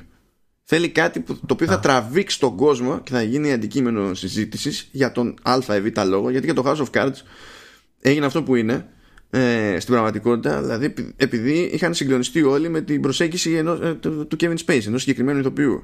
όχι ότι όλο το show φυσικά ήταν ε, καλογραμμένο κτλ αλλά ο κόσμος πήγε και αγκιστρώθηκε στην ουσία πάνω σε έναν χαρακτήρα όταν ναι. πετύχεις ένα τέτοιο τότε το επιχείρημα του όγκου ξεόγκου αρχίζει και αλλάζει σε, σε σημασία γιατί το ζήτημα είναι ότι κάποιος καταλήγει και ε, μπαίνει στη διαδικασία να σκέφτεται ότι δεν θέλει να χάσει τη συνέχεια στο τάδε. Και η επόμενη του σκέψη είναι αν αυτό αξίζει, αν αυτό σημαίνει ότι ε, αξίζει να συνεχίζει γενικά τη συνδρομή ή αν ενδεχομένως έχει νόημα να την κόψει και όταν θα βγει, ξέρω εγώ, θα αρχίσουν να βγαίνουν νέα επεισόδια να την ξαναβάλει. Γιατί συμβαίνει αυτό. Εντάξει. Αλλά τέλος πάντων. Ε, είπαμε λοιπόν, ε, κοίτα, αφού καταλήξαμε να λέμε για το Apple TV Plus, να πειράξω λίγο εδώ το, το πρόγραμμα. Γιατί για τους φημολογούμενους συνδρομητές είπαμε. Να πούμε και κανένα άλλο. Ότι η MGM λέγεται πως είναι σε συζητήσεις με Netflix και Apple για κάποιο είδους ε, συμφωνία ή ακόμα και εξαγορά. Αν και σε αυτές τις περιπτώσεις η Apple δεν φαίνεται να είναι φαν του σενάριου της εξαγοράς. Οπότε λέγεται ότι αν είναι να συζητηθεί κάτι και να γίνεται οτιδήποτε θα έχει να κάνει με κάποια συμφωνία επί περιεχομένου και απλά το αναφέρουμε αυτό επειδή υπάρχει μια κινητικότητα χ. Να το, να, το πούμε, να το πούμε έτσι. Εν τω μεταξύ από την τελευταία φορά που τα είπαμε ε, η Apple έκανε και μια συμφωνία παραπάνω. Ε, έχει, έτσι κι αλλιώς έχει μια συγκεκριμένη συμφωνία με το στούντιο παραγωγής το που λέγεται Α24 A24 τέλος πάντων. Ε, ώστε να έχει προτεραιότητα η Apple τέλος πάντων στο περιεχόμενό τους ε, και το στούντιο αυτό ετοιμάζει ένα ντοκιμαντέρ που λέγεται Boys State. Ε, και στην ουσία είναι ντοκιμαντέρ που, που εξετάζει τέλος πάντων βλέποντας ε, πώς ενσωματώνονται ε, στην πολιτική πραγματικότητα ε, οι νεαρότεροι τουλάχιστον στη, στην Αμερική. ε, σε τι βαθμό τέλος πάντων και πώς ναι είσαι και στην Αμερική και νεαρότερος ε, ε, εξετάζει τέλος πάντων το σε τι βαθμό λειτουργεί και πώς λειτουργεί και αν αυτό είναι το ζητούμενο τέλος πάντων η, η Αμερικανική Δημοκρατία. Αυτό είναι ένα ντοκιμαντέρ τέλος πάντων, δεν, δεν μιλάμε για σειρά κτλ. Και, και τα δικαιώματα διανομή ε, πήρε η Apple, οπότε είναι κάτι νέο που θα σκάσει σε Apple TV Plus. Παρότι αυτή τη στιγμή δεν είναι σαφές το, το πότε θα σκάσει, δεν είναι ότι έχει βγει δηλαδή. Ε, ημερομηνία. Προβλήθηκε στις 24 Ιανουαρίου στο, στο Sundance Film Festival που στο Sundance γενικά γίνονται οι προβολές που γίνονται και εκεί πέρα υποτίθεται ότι προσπαθούν και εταιρείες να πουλήσουν και το, και το περιεχόμενό τους και κάπως έτσι πηγαίνει ε, τώρα το, το ντοκιμαντέρ αυτό θα εστιάζει υποτίθεται σε σε χίλιους νεαρούς 17 ετών από το Τέξας ε, που μαζεύονται ε, και συμμετέχουν στην ουσία σε ένα πολιτικό πείραμα προσπαθώντας να σχεδιάσουν εκ του μηδενός ε, μια κυβέρνηση και από αυτή τη διαδικασία υποτίθεται ότι ε, το ντοκιμαντέρ προσπαθεί να εστιάσει σε κουσούρια τέλος πάντων αλλά και πλεονεκτήματα αυτής της διαδικασίας αλλά και όσων συμμετέχουν σε αυτή τη, τη διαδικασία. Εντάξει δεν είναι ότι στην Ελλάδα έχουμε κάποιο συγκεκριμένο καημό ε, για το τι γίνεται στο το πώς λειτουργεί η Αμερικανική Δημοκρατία αλλά η αλήθεια είναι ότι αυτά τα πράγματα δεν ξεκίνησαν από παρθενογέννηση. Τα, πολλά concepts είναι συμβατά δεν είμαστε και σε τόσο τόσο μακρινά πολιτεύματα πια οπότε ανάλογα τώρα με το με τα ενδιαφέροντα του καθενός μπορεί να έχει λίγο ζουμάκι αυτό το στούντιο είναι καλό πάντως οπότε okay υπολογίζω ότι τουλάχιστον θα είναι προσεγμένη και η παραγωγή και η, και η προσέγγιση. Πάει λοιπόν αυτή η παράκαμψη στο πρόγραμμα. Εντάξει. Τι θες να πούμε τώρα; Λοιπόν, Έπαιξε Battle Royale που ήταν το νέο παιχνίδι στο Apple Arcade. Και έτσι κάνει αθόρυβα άλλη μια παράκαμψη. Ε, εντάξει. Ε, έπαιξα. Τελεία. Είναι Royale. Ε, κατευθείαν ο όρος με Ναι. κάνει να αποφεύγω. Ναι, αλλά έχει βούτυρο. Ε, έχει είναι βούτυρο, δεν είναι Battle Royale, είναι Butter Royale. Ε, ωραίο για αυτό που είναι. Εντάξει, εγώ, εγώ τέτοιου είδους παιχνίδια τα μπαίνω σε μια αρένα, εγώ και άλλοι τόσοι και δεν ξέρω πόσοι, 32 νομίζω είναι. Ε, και ποιος θα φάει ποιον και ποιος θα μείνει ε, όρθιος στο τέλος κτλ. Ε, τα βρίσκω πάρα πολύ ενδιαφέροντα. Παίζει και με Για bots τα πάντως. Τρία δευτερόλεπτα. Παίζει και με Παίζει, bots. με, θα, ναι. παίζει, on- παίζει online και παίζει online ε, είτε solo είτε μπορεί να φτιάξει squad από ό,τι έχω καταλάβει. Μπορείς να παίξεις offline. Ε, αυτό που είπες με bots και τα λοιπά, ώστε να μπορείς να παίξεις ε, και όταν είσαι εκτός σύνδεσης και τα λοιπά.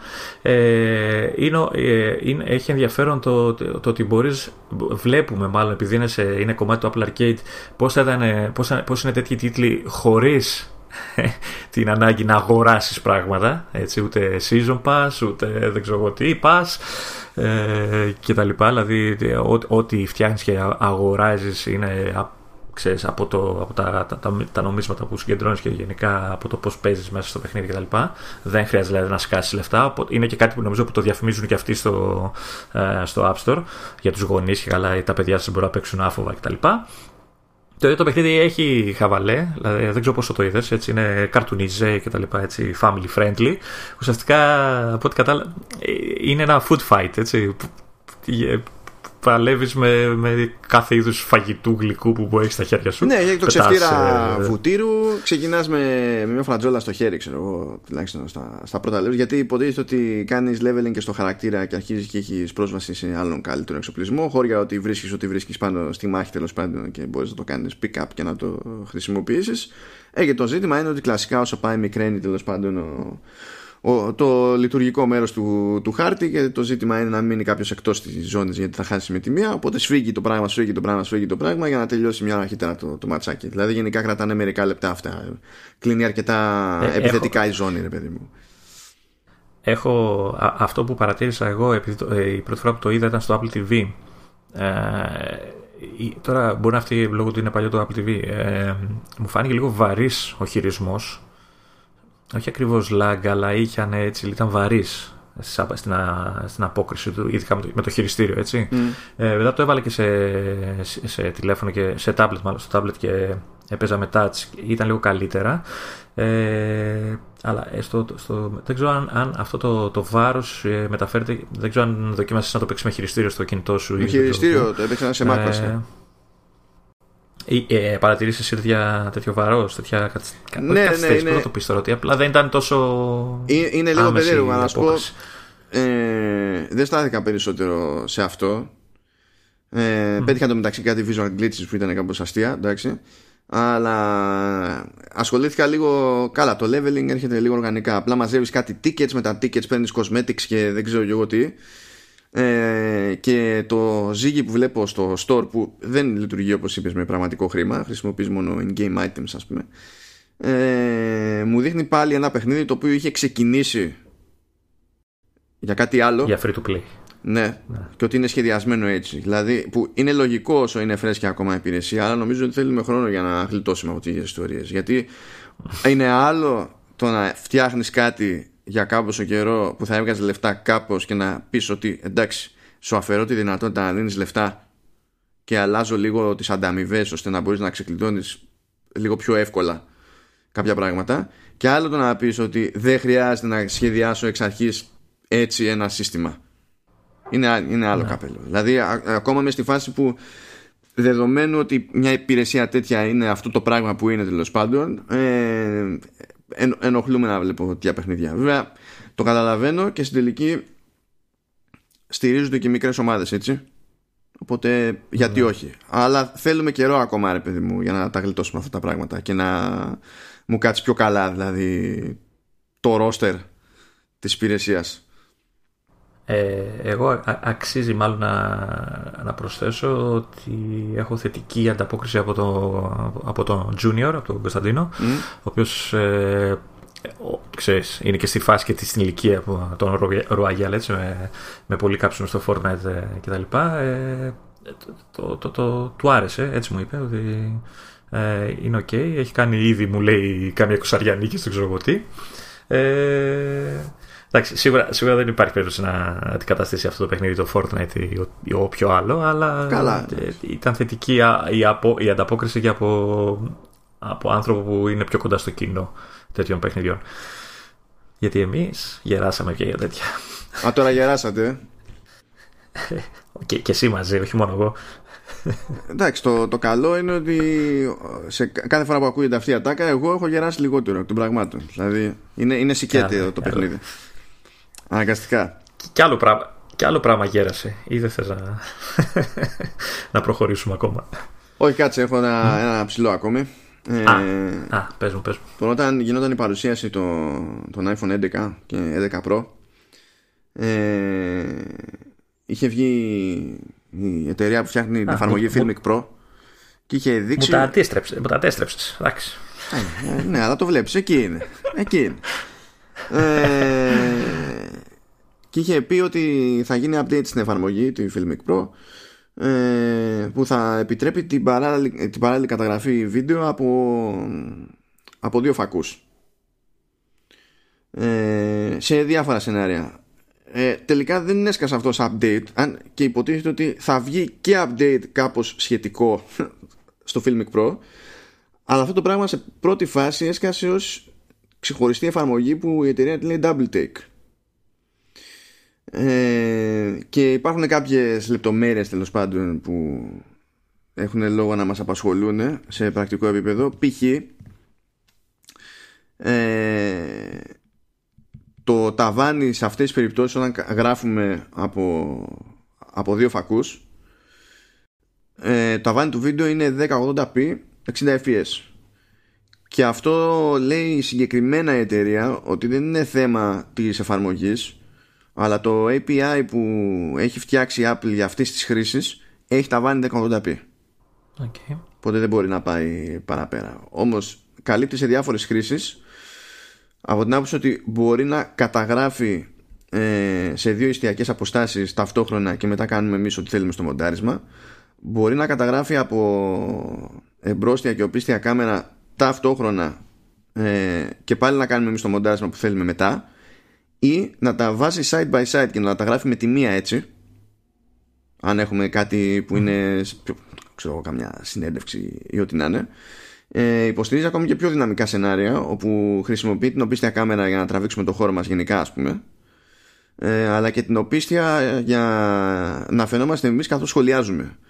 Και εκείνη την ώρα που καταγράφεται έτσι μπορούμε να ε, ακόμα και να, να πετάμε τέλος πάντων το, το picture in picture. Να του αλλάζουμε θέση, να κάνουμε μετάβαση από το ένα στο άλλο όλο, όλο δυναμικά. Ε, και αντίστοιχα μπορούμε ακόμα και να βάλουμε side by side τα πλάνα ώστε να καταγράψουμε κάτι από διαφορετικές εστιακές αποστάσεις μεν. Αλλά καθώς γράφουμε και χρησιμοποιούμε τη συσκευή ως τέλος πάντων για την προεπισκόπηση και το καθάρισμα των πραγμάτων να βλέπουμε παράλληλα σε grid ε, την κάθε λήψη για να συνειδητοποιούμε τι κάνουμε άσχετα με το τι μετά θα μοντάρουμε ό,τι να μοντάρουμε. Τώρα λέει ότι αργότερα θα γίνει ένα update στο κανονικό το Filmic Pro και λέει ότι η λειτουργία αυτή θα είναι ένα quick launch από το Filmic Pro το οποίο με κάνει να υποθέτω ότι στην ουσία το update του Filmic Pro θα είναι μια συντόμευση για να σκάς κατευθείαν μετά στο, στο double take. double take. Που δεν καταλαβαίνω γιατί γίνεται διάβασα... αυτό έτσι.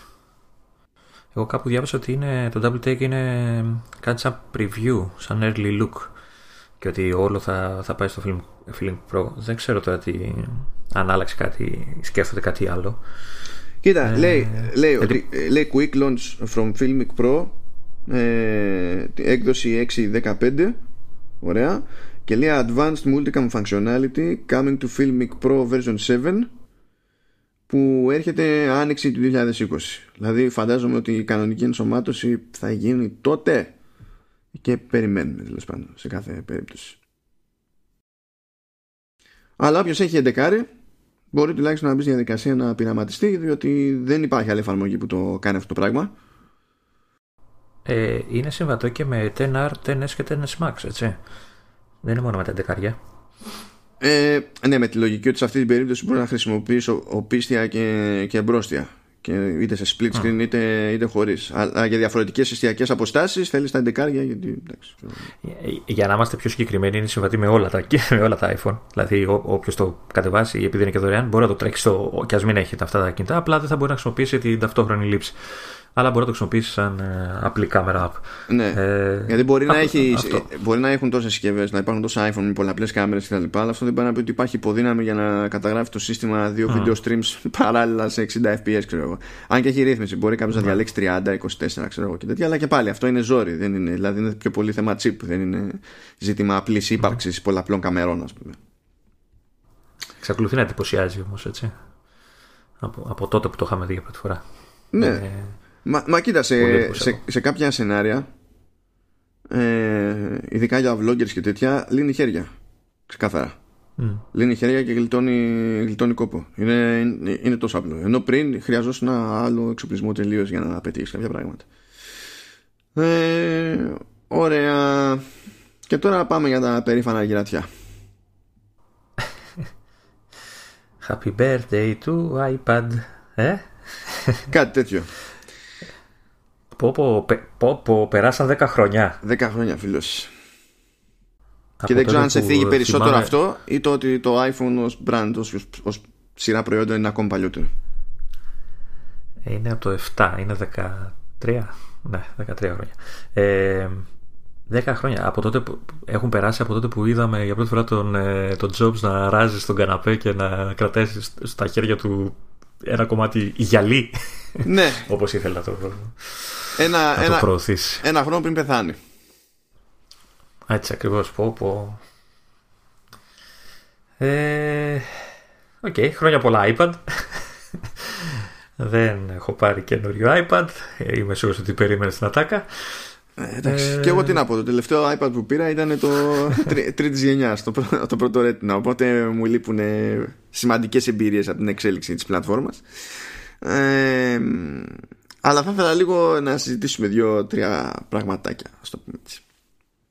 Σιγά μη δεν ήθελες. Για να δω. Μα να σου πω, από τη στιγμή που έχεις χρησιμοποιήσει και περισσότερα μοντέλα αυτά τα χρόνια, ένας λόγος παραπάνω. Αλλά θέλω να πατήσω και σε κάποιες τέλος πάντων υποθέσεις που είχε κάνει για την αγορά η, η ίδια εταιρεία και με αυτά που έλεγε και ο Jobs δημοσίως τότε. Υποτίθεται ότι αρχίσαμε τότε να μιλάμε για το λεγόμενο post-PC era και καλά την μετά PC εποχή. Ε, με, το, με το σκεπτικό ότι το, το iPad και ως form factor αλλά και ως συγκεκριμένο προϊόν με τη συγκεκριμένη ταυτότητα τέλος πάντων ε, ότι θα κατέληγε για σημαντική μερίδα του κόσμου να είναι ο υπολογιστής που χρησιμοποιεί στη, στην καθημερινότητά του. Ε, πλέον έχουν περάσει 10 χρόνια και νομίζω ότι μπορούμε για αυτή τη δεκαετία τουλάχιστον να αξιολογήσουμε κατά πόσο ε, έγιναν πραγματικότητα αυτά τα πράγματα αλλά και να πούμε για το γιατί και πώς ενδεχομένως. Για πες μας Λεωνίδα. Λοιπόν, ε, ε, έτσι όπως ακριβώς το διατύπωσες έτσι, για το, το ας, ας πούμε ότι είναι ο στόχος του μηχανήματος ε, για το post-PC era κτλ ε, νομίζω έχει πετύχει απόλυτα το στόχο του το μηχάνημα. Αλλά πρόσχετη λέω, όπως ακριβώς το διατύπωσες, ότι δηλαδή θα είναι ένα μηχάνημα που θα, θα αποδειχθεί, θα είναι ο βασικός υπολογιστής μια, για μια σημαντική μερίδα του κόσμου. Όχι για όλους, αλλά για ένα μεγάλο ποσοστό του κόσμου θα αποτελέσει και όντως αποτελεί ε, τον βασικό υπολογιστή του. Και το λέω γιατί έχω ανθρώπους γύρω μου οι οποίοι δεν έχουν καμία επαφή με υπολογιστές ε, με, ε, για, τον, για οποιοδήποτε λόγο, δεν θα εξετάσουμε για ποιο λόγο δεν έχουν επαφή.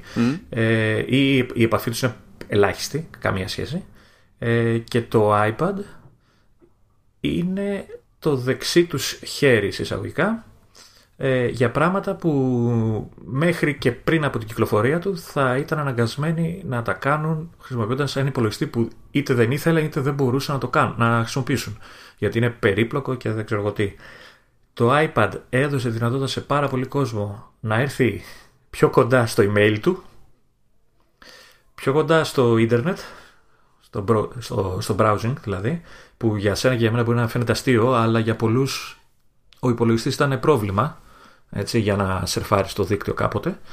Ε, και στα social πια γιατί έχει αλλάξει πια εποχή οπότε και αυτά είναι μέσα στο παιχνίδι ε, μπορεί να μας αρέσει αλλά ακόμα και η φωτογραφική που έχει η κάμερα έχει δώσει διάφορα, διάφορες δυνατότητες στον κόσμο αυτόν, αυτή τη μερίδα έχει τώρα πια και με την εξέλιξη που έχουν γίνει τα, που έχουν γίνει τα τελευταία χρόνια τη δυνατότητα να χρησιμοποιήσει και πιο εξειδικευμένα να γράψει κάποιο κείμενο στο Pages ή σε οποιοδήποτε, σε οποιοδήποτε εφαρμογή, να κάνει ένα Excel, να κάνει ένα PowerPoint ή Keynote ή όπως θες, ξέρω, ανάλογα με το τι θα χρησιμοποιήσει ο καθένας, να κάνει και 2, 3, 5, 10 πράγματα που δεν θα τα έκανε σε υπολογιστή γιατί στο, στο μυαλό του ε, τον θεωρεί περίπλοκο και είναι περίπλοκος για να τα κάνει όλα αυτά. Ναι, και μπορεί και, να επεξεργαστεί και, και ήχο καλύτερα, ε, πιο εύκολα, ενώ παλιότερα δεν μπορούσε καν, ξέρω εγώ. Υπήρχε μια επιλογή και... μόνο το GarageBand, τώρα μπορεί να, να παίξει και με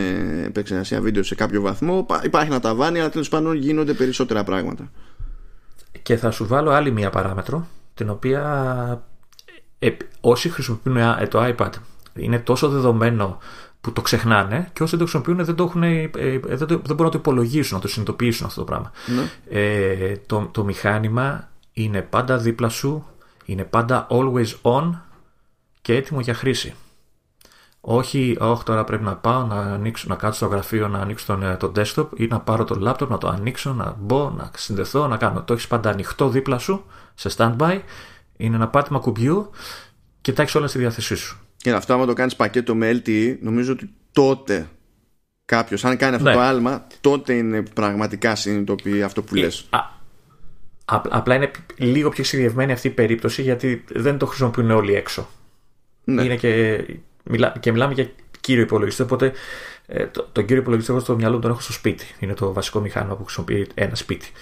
Ε, αλλά ναι, έχεις δίκιο και, και για αυτό που λες. Δηλαδή, αν βάλεις μια κάρτα SIM, δηλαδή πάρεις αυτή, είναι ακόμα, σε, σε ελευθερώνει πλήρως μετά. Ε, να μην παρεξηγηθώ από, από αυτούς που μας ακούνε, δεν θεωρώ ότι το, το iPad ε, είναι τέλειο ή τα καταφέρνει όλα τέλεια ή ε, δεν φτάνω καν στην ε, διατύπωση της Apple τα το τελευταία χρόνια ότι, θα, ότι αντικατέστησε το, το laptop, το PC και όλα αυτά.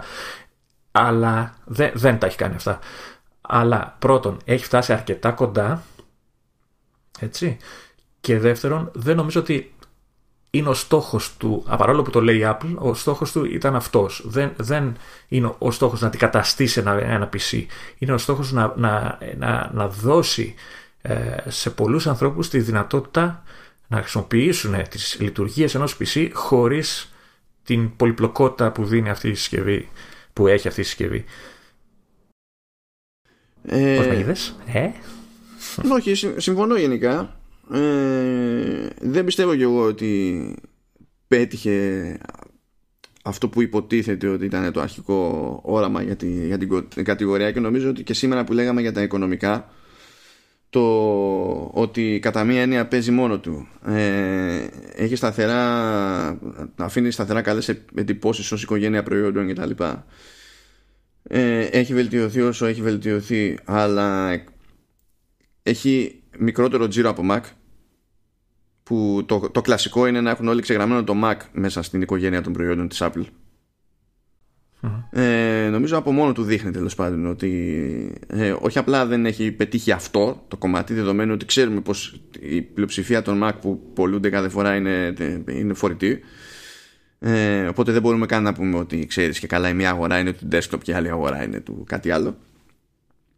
Ε, όχι μόνο δεν το έχει καταφέρει, αλλά δεν φαίνεται να είναι και η τάση προς το να το καταφέρει. Στο, στο βαθμό δηλαδή που υποτίθεται ότι ε, φανταζόταν ενδεχομένως αρχικά η, η εταιρεία. Σε επίπεδο λειτουργικότητας συμφωνώ απολύτως ε, με όσα είπες και νομίζω ότι ειδικά τα τελευταία χρόνια ε, καλύπτει και πιο όντως πιο εξειδικευμένα σενάρια χρήσης. Ε, και μπορεί σε πάρα πολλές δουλειές να είναι το, το ένα και μοναδικό σύστημα ξέρω εγώ. Και να κάνει ο άλλος πραγματικά ό,τι, ό,τι του τη βαράει.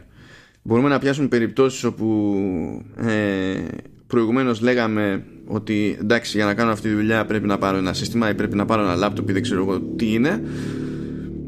Και τώρα δεν είναι ανάγκη πλέον αυτό. Δηλαδή μπορεί να τη βγάλει κάποιος με, με iPad. Και αν υπολογίσουμε κιόλας τι σημαίνει αυτό στην πράξη τι σημαίνει αυτό και για, τη, για την τσέπη. Δηλαδή μπορεί να βλέπει ο κόσμος το, το, iPad Pro τι κάνουν ξέρω εγώ και ατιάτικα. Αλλά το ζήτημα είναι και τι μπορεί να καταφέρει ο καθένας με τα, με τα υπόλοιπα iPad ε, και ναι. αυτή είναι η πρόταση γενικά της Apple αντί να μπει στη διαδικασία να φτιάχνει και, και MacBook που να κάνουν 3 και 3,5 εκατοστάρικα. Έτσι. Να τα, δηλαδή υπάρχει και ένας τέτοιος διαχωρισμός μέσα. Να σου, να σου πω, έχει... συμφωνούμε από ό,τι έχω καταλάβει, ναι. Ε, αυτό που ε, ίσως δεν έχει καταφέρει ακόμα σαν μηχάνημα, σαν, ε, σαν μηχάνημα, ναι, το iPad, είναι να βγάλει λίγο το, πώς να το πούμε τώρα, όχι το στερεότυπο, έτσι, την τη, τη ψευδαίσθηση. Ε, γιατί, τι, τι, θέλω να πω, ε, ε, έχει τύχει πολλές φορές, ε, μου έρχονται άνθρωποι και μου λένε θέλω να πάρω ένα λάπτοπ. Πολύ ωραία. Λέω, ok, okay, ναι, ε, μπορώ να βρω τι, πόσα λεφτά κτλ. Και, και βέβαια η πρώτη ερώτηση που κάνω είναι τι το θες; Ναι, εντάξει. Όταν αρχίζει, επειδή, ναι, γιατί άμα μου πει gaming, ok, okay, ξηλώσου. Άμα μου πει internet, ε, όταν λοιπόν, επειδή συνήθως ξέρω αυτός που με πλησιάζει, ξέρω περίπου και τι χρήστη είναι, ε, η ερώτηση ξέρω κατευθείαν και την απάντηση ότι είναι απλά κλασικά για, άντε για κανένα Word, άντε για ίντερνετ βέβαια, Facebook και μπουρουμπουρου και τελεία. Ε, όταν τους λες λοιπόν ότι ξέρεις τι, μην πάρεις λάπτοπ, κοίτα μήπως πάρεις ε, tablet και κυρίως iPad ε, σε κοιτάνε με δυσπιστία. Ε, αυτό είναι κάτι που δεν έχει καταφέρει να, να, να αλλάξει ακόμα το iPad. Ε, γιατί τους λες ότι ξέρεις τι, ειδικά τώρα που έχουν βγει και τα πιο, αυτό που είπες, τα πιο απλά μηχανήματα που είναι φτηνά σχετικά. Κοτσάρεις για ένα απλό Bluetooth πληκτρολόγιο πλέον. Βάζεις ένα χαζοποντίκι δίπλα κτλ. Αν δηλαδή θες οπωσδήποτε την εμπειρία του λάπτοπ και είσαι ένα λάπτοπ με πόσο έχει τώρα το, το φτηνό, δεν θυμάμαι, 3,5-4 εκατοστάρικα κτλ. Ναι, κάπου εκεί. Ή, ή, ή πας και λίγο παραπάνω, βάζεις και λίγα λεφτά παραπάνω και έχεις και λίγο καλύτερο μηχάνημα. Ε, και δεν μπορείς να τους πείσεις ότι η χρήση που μου λες και που θα κάνεις ε, καλύπτεται όχι απλά πλήρως, τελείως. Το ίδιο πράγμα αυτό. Ναι. Ε, τελείως τέλος πάντων από ένα tablet σαν το iPad, ειδικά τα τελευταία χρόνια. Ξέρεις τι μου θυμίζει αυτό; Του, Mm-hmm. Θυμάμαι κόσμο, τέλος πάντων, λόγω από σπόντα, δηλαδή εκτέθηκα σε αυτό το φαινόμενο. Ε, όταν άρχισε, όταν άρχισαν φωτογράφοι και βιντεάδες και τέτοια να περνάνε στην ψηφιακή εποχή, το hardware άρχισε να γίνεται μικρότερο σε όγκο. Ε, και ο κόσμος που είχε, είχε φωνάξει τέλος πάντων το, το φωτογράφο να τραβήξει κάποια πράγματα ή το βίντεο να βιντεοσκοπήσει κάποια άλλα πράγματα ξενέρωνε που τον έβλεπε με, με μικρό μηχανάκι στα χέρια. Γιατί σου λέει τώρα αυτό είναι επαγγελματικό πράγμα και αντιμετώπιζε τον ίδιο τον επαγγελματία με δυσπιστία σε εκείνη την περίπτωση. Λες και ο επαγγελματίας είναι άμπαλος και δεν ξέρει τι εξοπλισμό έχει πάρει, ας πούμε, που, που ζει από αυτό. Ναι, ναι. Ε, και για ένα διάστημα, μέχρι να το χωνέψουν, ε, είχαν ακόμη και μηχανήματα που τα είχαν για ντάμι. Τους στείλει έφερνε ο άλλος το γαϊδούρι, ξέρω εγώ, την κάμερα. για, να, για, να, για να φαίνεται Άρα το τράβημα το έκανε ο άλλος που είχε φέρει, ξέρω εγώ, την, την ψηφιακή που ήταν πιο μαζεμένη. Και έκανε ότι τάχα μου αυτό είναι το backup. Ξέρεις. και, καλά. αυτό, αυτό μου θυμίζει λίγο το, το, κάποια ατάκα που είχε ρίξει, που μου είχε, μου είχε πει ο πατέρας μου κάποια στιγμή. Βλέπαμε στην τηλεόραση ένα βίντεο που είχα τραβήξει από διακοπές που ήταν από iPhone, παιδί μου. Ναι. Και γυρνάει σε κάποια φάση με πραγματική απορία στο πρόσωπο και μου λέει Αυτό το τράβηξες με το κινητό. Το οποίο μάλιστα ήταν ένα, δεν, είχα, δεν ήταν καν 4K και δεν ξέρω τι, ήταν 1080p κλασικό. Αλλά ήταν βίντεο, ήταν καθαρό, ήταν αυτό και, και μου λέει αυτό το κάνεις από το κινητό σου. Ένας άνθρωπος που δεν έχει επαφή τεράστια με την τεχνολογία και προφανώς έχει συνηθίσει στο μυαλό του ότι τέτοια βίντεο, ας πούμε, πρέπει αυτό που είπες, να έχεις ένα μπούκιο, ένα πράγμα πάνω σου τεράστιο και να, να το κουβαλάς. Κάτι τέτοιο μου θύμισες τώρα. Ναι, είναι θέμα, είναι θέμα συνήθειας το παιδί μου κάποια πράγματα. Γι' αυτό το, καλό με αυτά, το κακό είναι ότι έχεις να εξηγήσεις τα, πράγματα που δεν θα έπρεπε να σου τρώνε χρόνο να τα εξηγήσεις. Το καλό βέβαια είναι ότι αυτές οι τσινιέ φεύγουν με, με το χρόνο. Δηλαδή στην πραγματικότητα δεν έχει νόημα να παλεύεις. Γιατί από ένα σημείο και έπειτα ε, είναι φως φανάρι, αλλάζουν οι γενιές και συνηθίζουν αλλιώς και τελειώνει, και τελειώνει η υπόθεση. Σίγουρα. Δηλαδή και από την ανάποδη, δηλαδή θυμάμαι, είχα πάει ένα φεγγάρι το μακρινό 1997 ε, στη, στη Photovision. Και τότε, τότε εγώ ήμουν στην εφηβεία. Και είχα θεωρήσει λογικό να τσαμπουκά σε ένα, σε ένα τυπάτσι Ολύμπους. Εγώ ήμουν στη μετα εφηβεία. Ε, ναι. Όχι ψέματα, δεν είχα πολύ τσαμπουκά σε ένα τυπάτσι Ολύμπους. Είχα πολύ τσαμπουκά σε ένα τυπάτσι Νίκον. Ε, γιατί ήταν πάνω στη φάση που ήταν φρέσκες οι ψηφιακές ακόμη.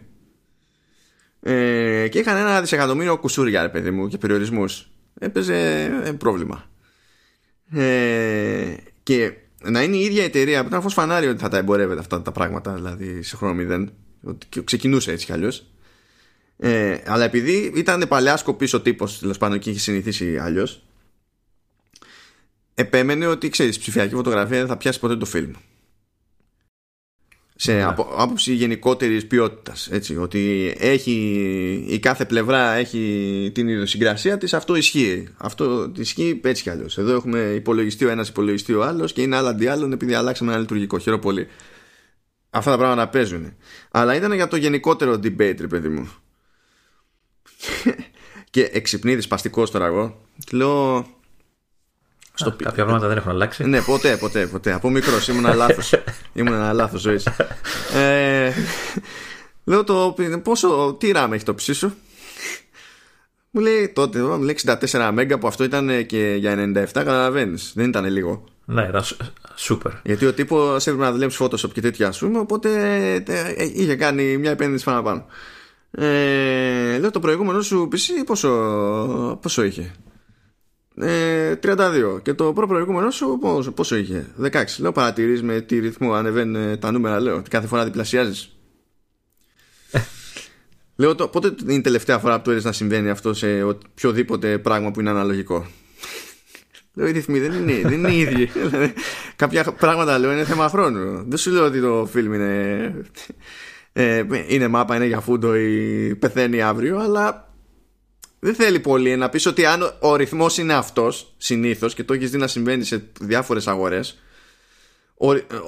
η βελτίωση θα φτάσει. Δηλαδή, ε, δεν σου αφήνει το περιθώριο να θεωρήσεις ότι κάποια τέτοια σενάρια είναι στο μακρινό μέλλον σε 100 χρόνια από σήμερα. Δηλαδή, κάνει μπαμ αυτό το πράγμα. Αλλά εντάξει. Ε, λοιπόν, ε, θα γυρίσω λίγο στο iPad, ναι, ναι, μιλάμε για ναι. τα 10 του χρόνια. Ε, να πω δύο πράγματα. Ένα, ένα πιο προσωπικό. Όχι, δεν κάνανε ώρα σου. Τι είναι, ένα, ένα μεγάλο iPhone, σιγά τώρα, εντάξει. ναι, αυτή ήταν η κλασική ατάκα. Ε, αλλά ε, ε, δείχνει και λίγο αυτό που θέλω να πω. Ε, το iPad. Βρή, βρή, συγγνώμη, το, συγγνώμη, το και... συγγνώμη. Mm-hmm. Βρή, βρήκα τίτλο. Δέκα, δέκα, δέκα χρόνια μεγάλο iPhone. Έτσι. Ε, iPhone Extra Large XL. Ναι. ε, λοιπόν. Πάντως αυτό που είπες, ε, ξέρεις, που είναι μια φράση που ακούστηκε και προσπάθησε να περιγράψει όχι με ιδιαίτερη επιτυχία το, το, τότε το iPad, γιατί προσπαθούσαν όλοι να καταλάβουν τι μηχάνημα είναι αυτό. Ε, αυτό το έχει ακόμα το, το iPad. Δηλαδή, ε, όταν σου πει άλλος και εσύ δεν έχεις πιάσει ποτέ και δεν έχεις χρησιμοποιήσει προσωπικά τέτοιο μηχάνημα, σου πει, ε, αγόρασε, ε, έχεις μια δυσπιστία, αυτό που λέγαμε και πριν. Ε, πάντα έχεις πάντα στο μυαλό σου τι να το κάνω, έχω laptop, έχω iPhone, τι δουλειά έχει αυτό ανάμεσα κτλ. Ε, αυτό που έγινε με μένα και νομίζω και με πολλούς είναι ότι από τη στιγμή που θα ξεπεράσεις αυτή τη δυσπιστία και θα κάνεις το, το άλμα της επένδυσης, ε, και αρχίζει και συνειδητοποιείς τι είναι αυτό που όντως προσφέρει το iPad, ε, αρχίζει σιγά σιγά και γίνεται το μηχάνημα λίγο απαραίτητο. Δηλαδή, ε, αυτό που μου άρεσε και νομίζω το έχω αναφέρει και σε παλιότερο επεισόδιο, ε, να λέω για το, το πρώτο μου iPad, ήταν ότι ε, είναι μια πολυτέλεια που έκανα όταν το πρώτο πήρα, την οποία δεν μετάνιωσα ποτέ και ούτε πρόκειται. Και αυτή τη στιγμή έχω φτάσει στο, σε μια φάση που λέω ότι αδυνατό να με σκεφτώ χωρίς iPad. Όχι ότι το χρησιμοποιώ ξέρεις, για super δουλειά, έτσι, απλά και για consumer, ε, για consuming, ε, για απλά browsing και χαζολόγημα και ε, ταινίες και δεν ξέρω τι. Ε, το θεωρώ δεδομένο πλέον να το έχω δίπλα μου. Δεν, δεν ξέρω αν το, αν το, αν το καταλαβαίνεις Όχι, εγώ το καταλαβαίνω και να σου πω, εγώ δεν θέλω γιατί προσπάθεια για να πιστώ για αυτό το θέμα, γιατί από τη όποια εμπειρία έχω μαζέψει μέχρι τώρα στη, στη χρήση, ε, μεταξύ smartphone, ε, δεν ξέρω, μεταξύ iPhone, iPad και οποιοδήποτε Mac, ε, η, η εμπειρία που έχω με, με mail σε iPad είναι μακράν η καλύτερη. Και ίσχυε από την πρώτη στιγμή και εξακολουθεί και ε, μου, μου μένει η ίδια εντύπωση όλα, όλα αυτά τα χρόνια αργότερα. Και θα πει τώρα κάποιος εντάξει, email, δηλαδή δίνεις τόσα λεφτά για να κάνεις να ασχολείσαι με, το, με email. Ε, δεν είναι το μόνο που κάνω προφανώς. Αλλά να. έχω να αντιμετωπίσω και μια κλίμακα. Ε. Είναι αλλιώς. Δηλαδή την ώρα που μιλάμε εμείς εδώ, μου έχουν έρθει 8. Ναι. Και είναι, χα, και είναι χαλάρη μέρα. Οι ωραίες οι φρίκες οι πραγματικές είναι να, να έχεις μηδενίσει το inbox, να ξυπνάς το πρωί και να βλέπεις 35. Και λες κάτι έχει γίνει τώρα. και θα γίνει, θα γίνει χαμούλης. Ε, όταν έχεις να διαχειριστείς όγκο, ακόμα και για κάτι τόσο πεζό όσο είναι το email τέλος πάντων, ε, η ευκολία είναι μεγάλη. Για μένα τουλάχιστον. Ναι, ναι. Ε, να πω και κάτι άλλο που κάνουμε. Δεν ξέρω αν θες να συμπληρώσεις αυτό που λες. Ε, ε, ε, έχω παρατηρήσει ότι πολλές φορές όλοι όσοι σχολιάζουν το iPad, ειδικά αυτοί που το σχολιάζουν πιο αρνητικά, ε, ε, ε, εστιάζουν, εστιάζουμε, να μην βγάλω τον εαυτό μου απ' έξω, ε, στο τι δεν, μπορεί να, τι δεν μπορεί να κάνει το μηχάνημα σαν μηχάνημα. Δηλαδή δεν κατάφερε να γίνει ε, ο αντικαταστάτης του PC, του, του Mac, ξέρω εγώ, ε, για όλους. δεν είναι τόσο βολικό το multitasking του. Δεν, ξέρω εγώ, συμπληρώστε ό,τι θέλετε εσείς στο κενό. Και ε, για κάποιο λόγο ε, τίνουμε να ξεχνάμε το τι έχει καταφέρει όλα αυτά τα χρόνια το μηχάνημα αυτό. Ε, είναι λίγο άδικο έτσι, για το μηχάνημα. Εντάξει, δεν είναι και πάντα άδικο. Θα το συμπληρώσω αυτό μετά. Όχι, ολοκλήρωσε τη σκέψη σου. Όχι. Ε, ε, δεν εννοώ ότι έχουν λάθος αυτοί που λένε ότι δεν μπορεί να κάνει τα οτιδήποτε. Απλά ε, είναι λάθος το να εστιάζεις μόνο σε αυτά και να διαγράφεις όλα τα άλλα. Αυτό λέω.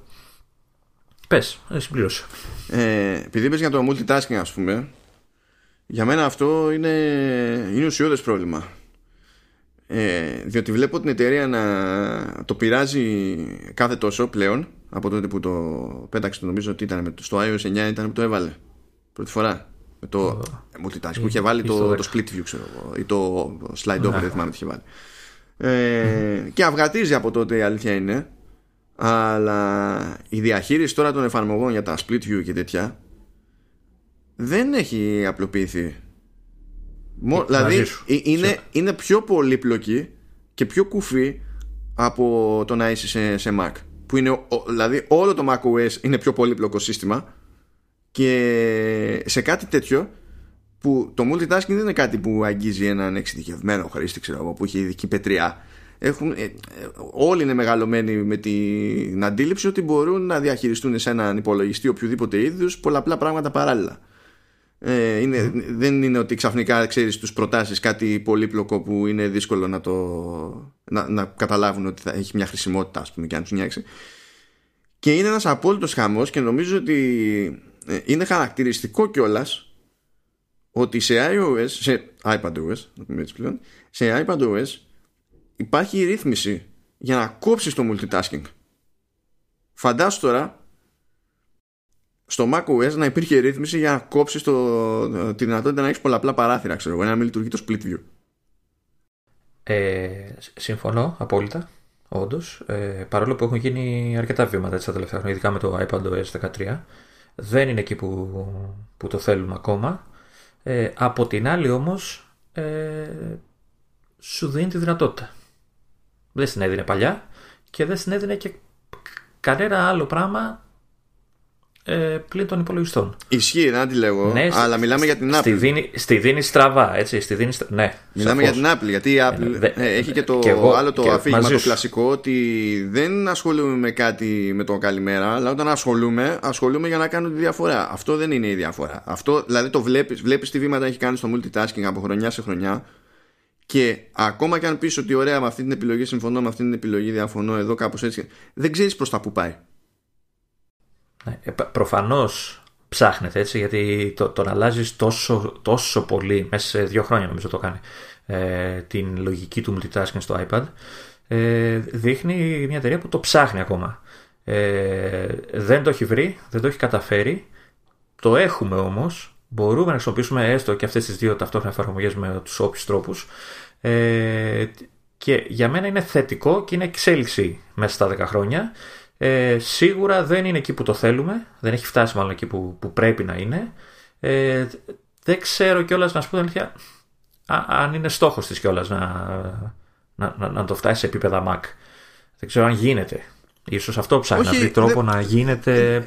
Μα δεν με νοιάζει να φτάσει σε επίπεδα Mac και να έχω ένα, μια επιφάνεια εργασίας και να έχω ένα δισεκατομμύριο παράθυρα με ό,τι ε, διάταξη mm. λόγο. Δεν, δεν είναι αυτό το θέμα μου. Αλλά όταν θα φτιάξω ένα split view και θέλω να αλλάξω το split view, ναι, σαφώς. Η τράμπα που πρέπει να κάνω για να χώσω και να, να αλλάξω εφαρμογή ε, δεν είναι normal πράγμα. Δεν έπρεπε να, να, να έχω να το κάνω αυτό το πράγμα με αυτόν τον τρόπο. Ε, ε, εγώ είμαι αισιόδοξο από την άποψη ότι σου είπα μέσα σε ένα-δύο χρόνια αυτό το πράγμα ακριβώς που λες, την αλλαγή των ε, εφαρμογών στο multitasking, το άλλαξε σαν τρόπο λειτουργίας ε, τελείως. Που σημαίνει ότι το ψάχνει και θέλω να πιστεύω ότι αν όχι στο 14, στο 15 ίσως, να δούμε πάλι κάποια αλλαγή προς το καλύτερο. Δηλαδή το, το, το παλεύει. Γιατί δεν βάζει shortcut ε, στο spotlight; Αυτό, αυτό μπορεί να, να μου το πει κάποιος. Δηλαδή να κατεβάζω spotlight, Τώρα... να, να πατάω μερικούς χαρακτήρες, να μου βγάζει σαν αποτέλεσμα το, την εφαρμογή που θέλω από αυτές που είναι στο, στο σύστημα και με keyboard shortcut από εκεί ας πούμε να το κάνω κατευθείαν να μπαίνει σε split view εκεί που είμαι ξέρω Ναι. Ναι, έχει, έχει πράγματα. Έχει, έχει πράγματα έχει, εγώ πιστεύω ότι ακούει και ιδέες αυτή τη στιγμή. Έτσι, μαζεύει υλικό για μένα. Ε, ναι, για αλλά Λεωνίδα, είναι, είναι, είναι βάς. Λεωνίδα, όταν το τρίμηνό σου είναι 91 δισεκατομμύρια, δεν πρέπει εγώ να δίνω ιδέες και εσύ. Άλλος πρέπει να μπαίνει στη διαδικασία. Τι να κάνουμε τώρα. Γι' αυτό σου είπα, πάμε να, πάμε να χτυπήσουμε την πόρτα εκεί τα 100 δις μας, τα εξτρά που έχει. Ε, Αν χτυπήσουμε εμείς την πόρτα της Apple, θα μας χτυπήσει ο πόρτας Η πόρτα της.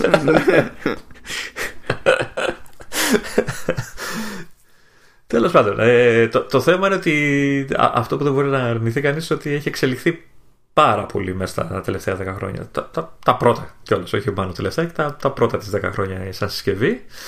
Ε, δεν ξέρω αν το συμφωνείς. Ε, Όχι, συμφωνώ. Είμαι, Είναι καημός μου ότι έχω μείνει πίσω σε αυτό το θέμα γιατί είναι δύσκολο να τα αλλάζω όλα κατευθείαν. Οπότε ε, πρέπει ναι. να έχω κάποιες προτεραιότητες. Ε, και, και εγώ φαντα, φαντάζω ότι προσωπικά είναι το δεύτερο iPad που έχω. Έτσι. Δηλαδή το πρώτο ήταν το, αυτό που είσαι και εσύ, το 3. Και από εκεί πήγα κατευθείαν στο 9,7 το Pro. Απλά έχουν περάσει από τα χέρια μου ένα-δυο μήνυ και τώρα το καινούριο που πήρα στο Πιτσυρικά που δεν έχει περάσει από τα χέρια μου ακόμα, αλλά λέμε τώρα. Ναι, εντάξει. ναι. Εγώ δεν έχω. Το γιατί το εμένα θα με βόλευε σε. Πάμε. Θα με βόλευε σε αεροπλάνο. Ξεκινάμε από αυτό. Δεν είναι, καθόλου, δεν είναι καθόλου ηλίθιο. Φταίνει, φταίνει οι αεροπορικές ναι. εταιρείες που δεν χωράει το 13. Δηλαδή, παλιότερα ήμουν με μεγαλύτερο λάπτοπ και χώραγα και τώρα είμαι με μικρότερο λάπτοπ και δεν χωράω. Εντάξει. Ναι.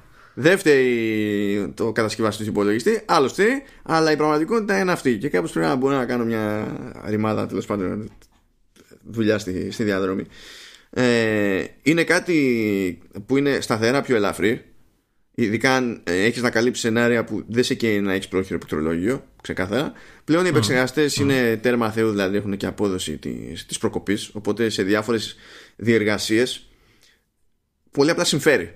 δηλαδή έτσι κι αλλιώς. Ε, να, να, σου βάλω ένα αστερικό για την απόδοση των εξαιρεστών, γιατί έπαιζα τώρα με το, με το Air το 3 ε, και θυμάσαι όταν πατάς το εικονίδιο που κάνει αυτό το zoom και ανοίγεις σιγά σιγά εφαρμογή.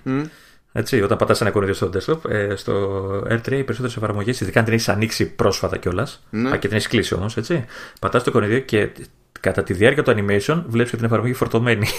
δηλαδή είναι. Ειδικά στα first party, εντάξει. Ε, με LTE είναι ο, ο πιο ωραίος και αξιόπιστος τρόπος να έχει κάποιος ένα σύστημα μαζί του και να είναι μονίμως συνδεδεμένο. Γιατί το... Πες το 4G για να καταλαβαίνει ο κόσμος. Ε, εντάξει, ό,τι ε, γιατί ο συνδυασμός ε, laptop και iPhone σε, σε tethering. Ακόμη και iPad που είναι μόνο το μοντέλο για Wi-Fi. Με iPhone σε tethering δεν είναι δεν είναι το ίδιο πρακτικό σου. Παιδιά είναι ημίμετρο.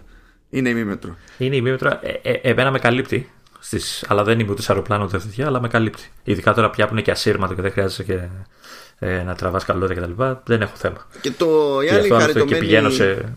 η, η άλλη χαριτωμένη λεπτομέρεια είναι ότι στα λεφτά αυτά που σου ζητάει η Apple για να πάρεις ένα iPad, ακόμα και αν κοιτάξεις αλλού και πολλές φορές ακόμα αν κοιτάξεις και σε λάπτοπ γενικότερα, είναι δύσκολο να βρεις ε, είτε ανάλογα καλές είτε καλύτερες οθόνες. Ναι. Και, και, και ταυτόχρονα και την αντίστοιχη αυτονομία σε μπαταρία. Καλά. Εντάξει. Έτσι, okay. ε, συνδυασμός. Εντάξει. Κοίτα, υπάρχουν τώρα κάτι, κάτι PC βρυδικά που είναι με επεξεργαστές Qualcomm και τέτοια που δίνουν προφανώς τέτοια αυτονομία και μεγαλύτερη κιόλας γιατί έχουν σουλούπι λάπτοπ, έχουν περισσότερο χώρο για την μπαταρία δηλαδή και τέτοια Οπότε κρατάνε ακόμη περισσότερο, αλλά αυτή η κατηγορία δεν είναι ακόμα σε φάση να τραβήξει. Και επειδή μέσα σε όλα τρέχει Windows και η έκδοση εκείνη το Windows προφανώς επειδή τρέχει σε ARM δεν μπορεί να τρέξει το, το software που περιμένει κανείς να τρέξει σε Windows. Έχει το κλασικό πρόβλημα που έχει η Microsoft σε αυτές τις περιπτώσεις. Αλλά η ιδέα είναι εκεί, ρε παιδί μου. Το concept είναι εκεί. Είναι, είναι, ναι, ναι. είναι, είναι προφανές. Δηλαδή κάτι, κάτι γίνεται. Νομίζω πάντως ότι μπορούμε να συμφωνήσουμε και οι δύο ότι ε, υπάρχουν προφανεί, προφανείς αδυναμίες και υπάρχουν και ξεκάθαρα παράπονα ε, ότι θεωρητικ, ο, ο αρχικός θεωρητικός στόχος δεν πιάστηκε και ταυτόχρονα ε, είμαστε απόλυτα χαρούμενοι για την ύπαρξη του iPad. για μένα ο, ο αρχικός στόχος απλά μεταβλήθηκε ε, ξέρεις, ε, με βάση τις ε, ας πούμε ανάγκες της αγοράς και της χρήσης. Έτσι, δηλαδή ο στόχος τέθηκε ψηλά και έπεσε με, μπαίνοντας μέσα η πραγματικότητα και η, χρήση από όλο τον κόσμο. Ε, οπότε για μένα ο, ο στόχος που είπες, αυτό που είπα στην αρχή, έχει πιαστεί. Δεν πιάστηκε ο, ο μεγαλοπίβολος στόχος του, του ναι. έτσι. Ναι, ναι. Που, όχι ακόμα. Μπορεί ίσως τα επόμενα χρόνια να καταφέρουμε να, ε, να τον αγγίξουμε. Φαντάζομαι δεν είπαμε και τίποτα για Apple Pencil εν τω μεταξύ που από τα, από τα όχι για τόσο τέλος πάντων. Μέχρι τώρα ήταν μυστικό, αλλά τώρα δεν θα είναι. Παύλα είναι. Από τα έτσι πιο κρυφά μου όνειρα ήταν να ήμουν legit διορθωτής σε γραπτά, γραπτά που είναι ξέρω εγώ για άλλη χρήση. Ε, ναι. και να κοκκίνησες στο χαρτί. Ναι, με το, με το Apple Pencil σε, σε iPad. Που αυτό σαν διαδικασία είναι πολύ πιο μανούρα να το κάνεις σε οποιοδήποτε, σε οποιοδήποτε υπολογιστή και προφανώς δεν το κάνεις σε iPhone γιατί πρέπει να αγαπάμε και λίγο τον εαυτό μας. Όσο και αν μισούμε τους ανθρώπους γενικότερα, καλό είναι να αγαπάμε λίγο τον εαυτό μας. Έτσι, τα βασικά. Εντάξει, τώρα το Pencil τι να πούμε, είμαστε και οι δύο τόσο σχετικοί με το σχέδιο. και εντάξει, θα μου πεις ε, αυτό που είπες για επισημάνσεις και τέτοια, αλλά εντάξει, η βασική του χρήση είναι το, η σχεδίαση. Εκεί είναι που πιάνει περισσότερο τόπο, η αλήθεια είναι. Να. Εντάξει. Ίσως και λίγο στη, στο editing φωτογραφίας που το έχω, το έχω παλέψει και εγώ λίγο δηλαδή γιατί σε βοηθάει να κάνεις πιο λεπτομέρεια ξέρεις να περάσεις ναι, κάμια μάσκα ή δεν ξέρω Όντως και αντίστοιχα φαντάζομαι δηλαδή άμα προχωρήσει λίγο ακόμα το software σε επεξεργασία βίντεο και, και ήχου με τη λογική ότι τώρα ας πούμε να, θα βάλω τα tracks ε, στο Logic και έχω να τα σύρω από εδώ, να τα σύρω από εκεί, να πάρω κάποια κομμάτια για να τα πειράξω, να τα μετακινήσω κτλ. Ε, η διαδικασία αυτή σε μια ευθεία με ένα pencil είναι πιο φυσική. Ακουμπάς κάπου και σέρνεις.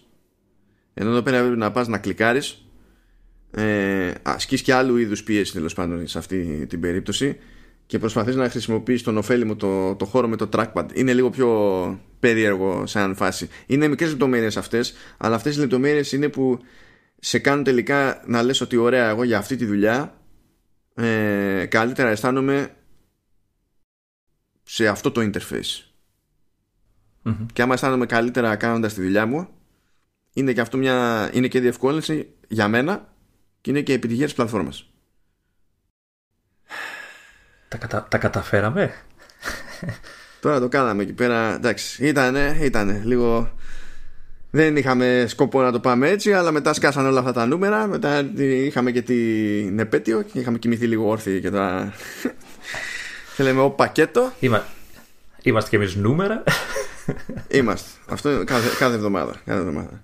Ε, ε, λοιπόν, ε, εγώ χαιρετάω από τώρα, έτσι κι αλλιώς δεν πρόκειται να το θυμάται σε λίγο ο Λεωνίδας. Οπότε θα μου πει να ξαναχαιρετήσω μετά. Πες και εσύ το ποίημά σου, Λεωνίδα. Και θα τα πούμε την άλλη εβδομάδα ξανά. Λίγο πιο φυσιολογικά, φαντάζομαι. Λοιπόν, χαιρετάω ε, και μέχρι, μέχρι το επόμενο μας ραντεβού απλωθείτε. Γιατί το έκανες αυτό;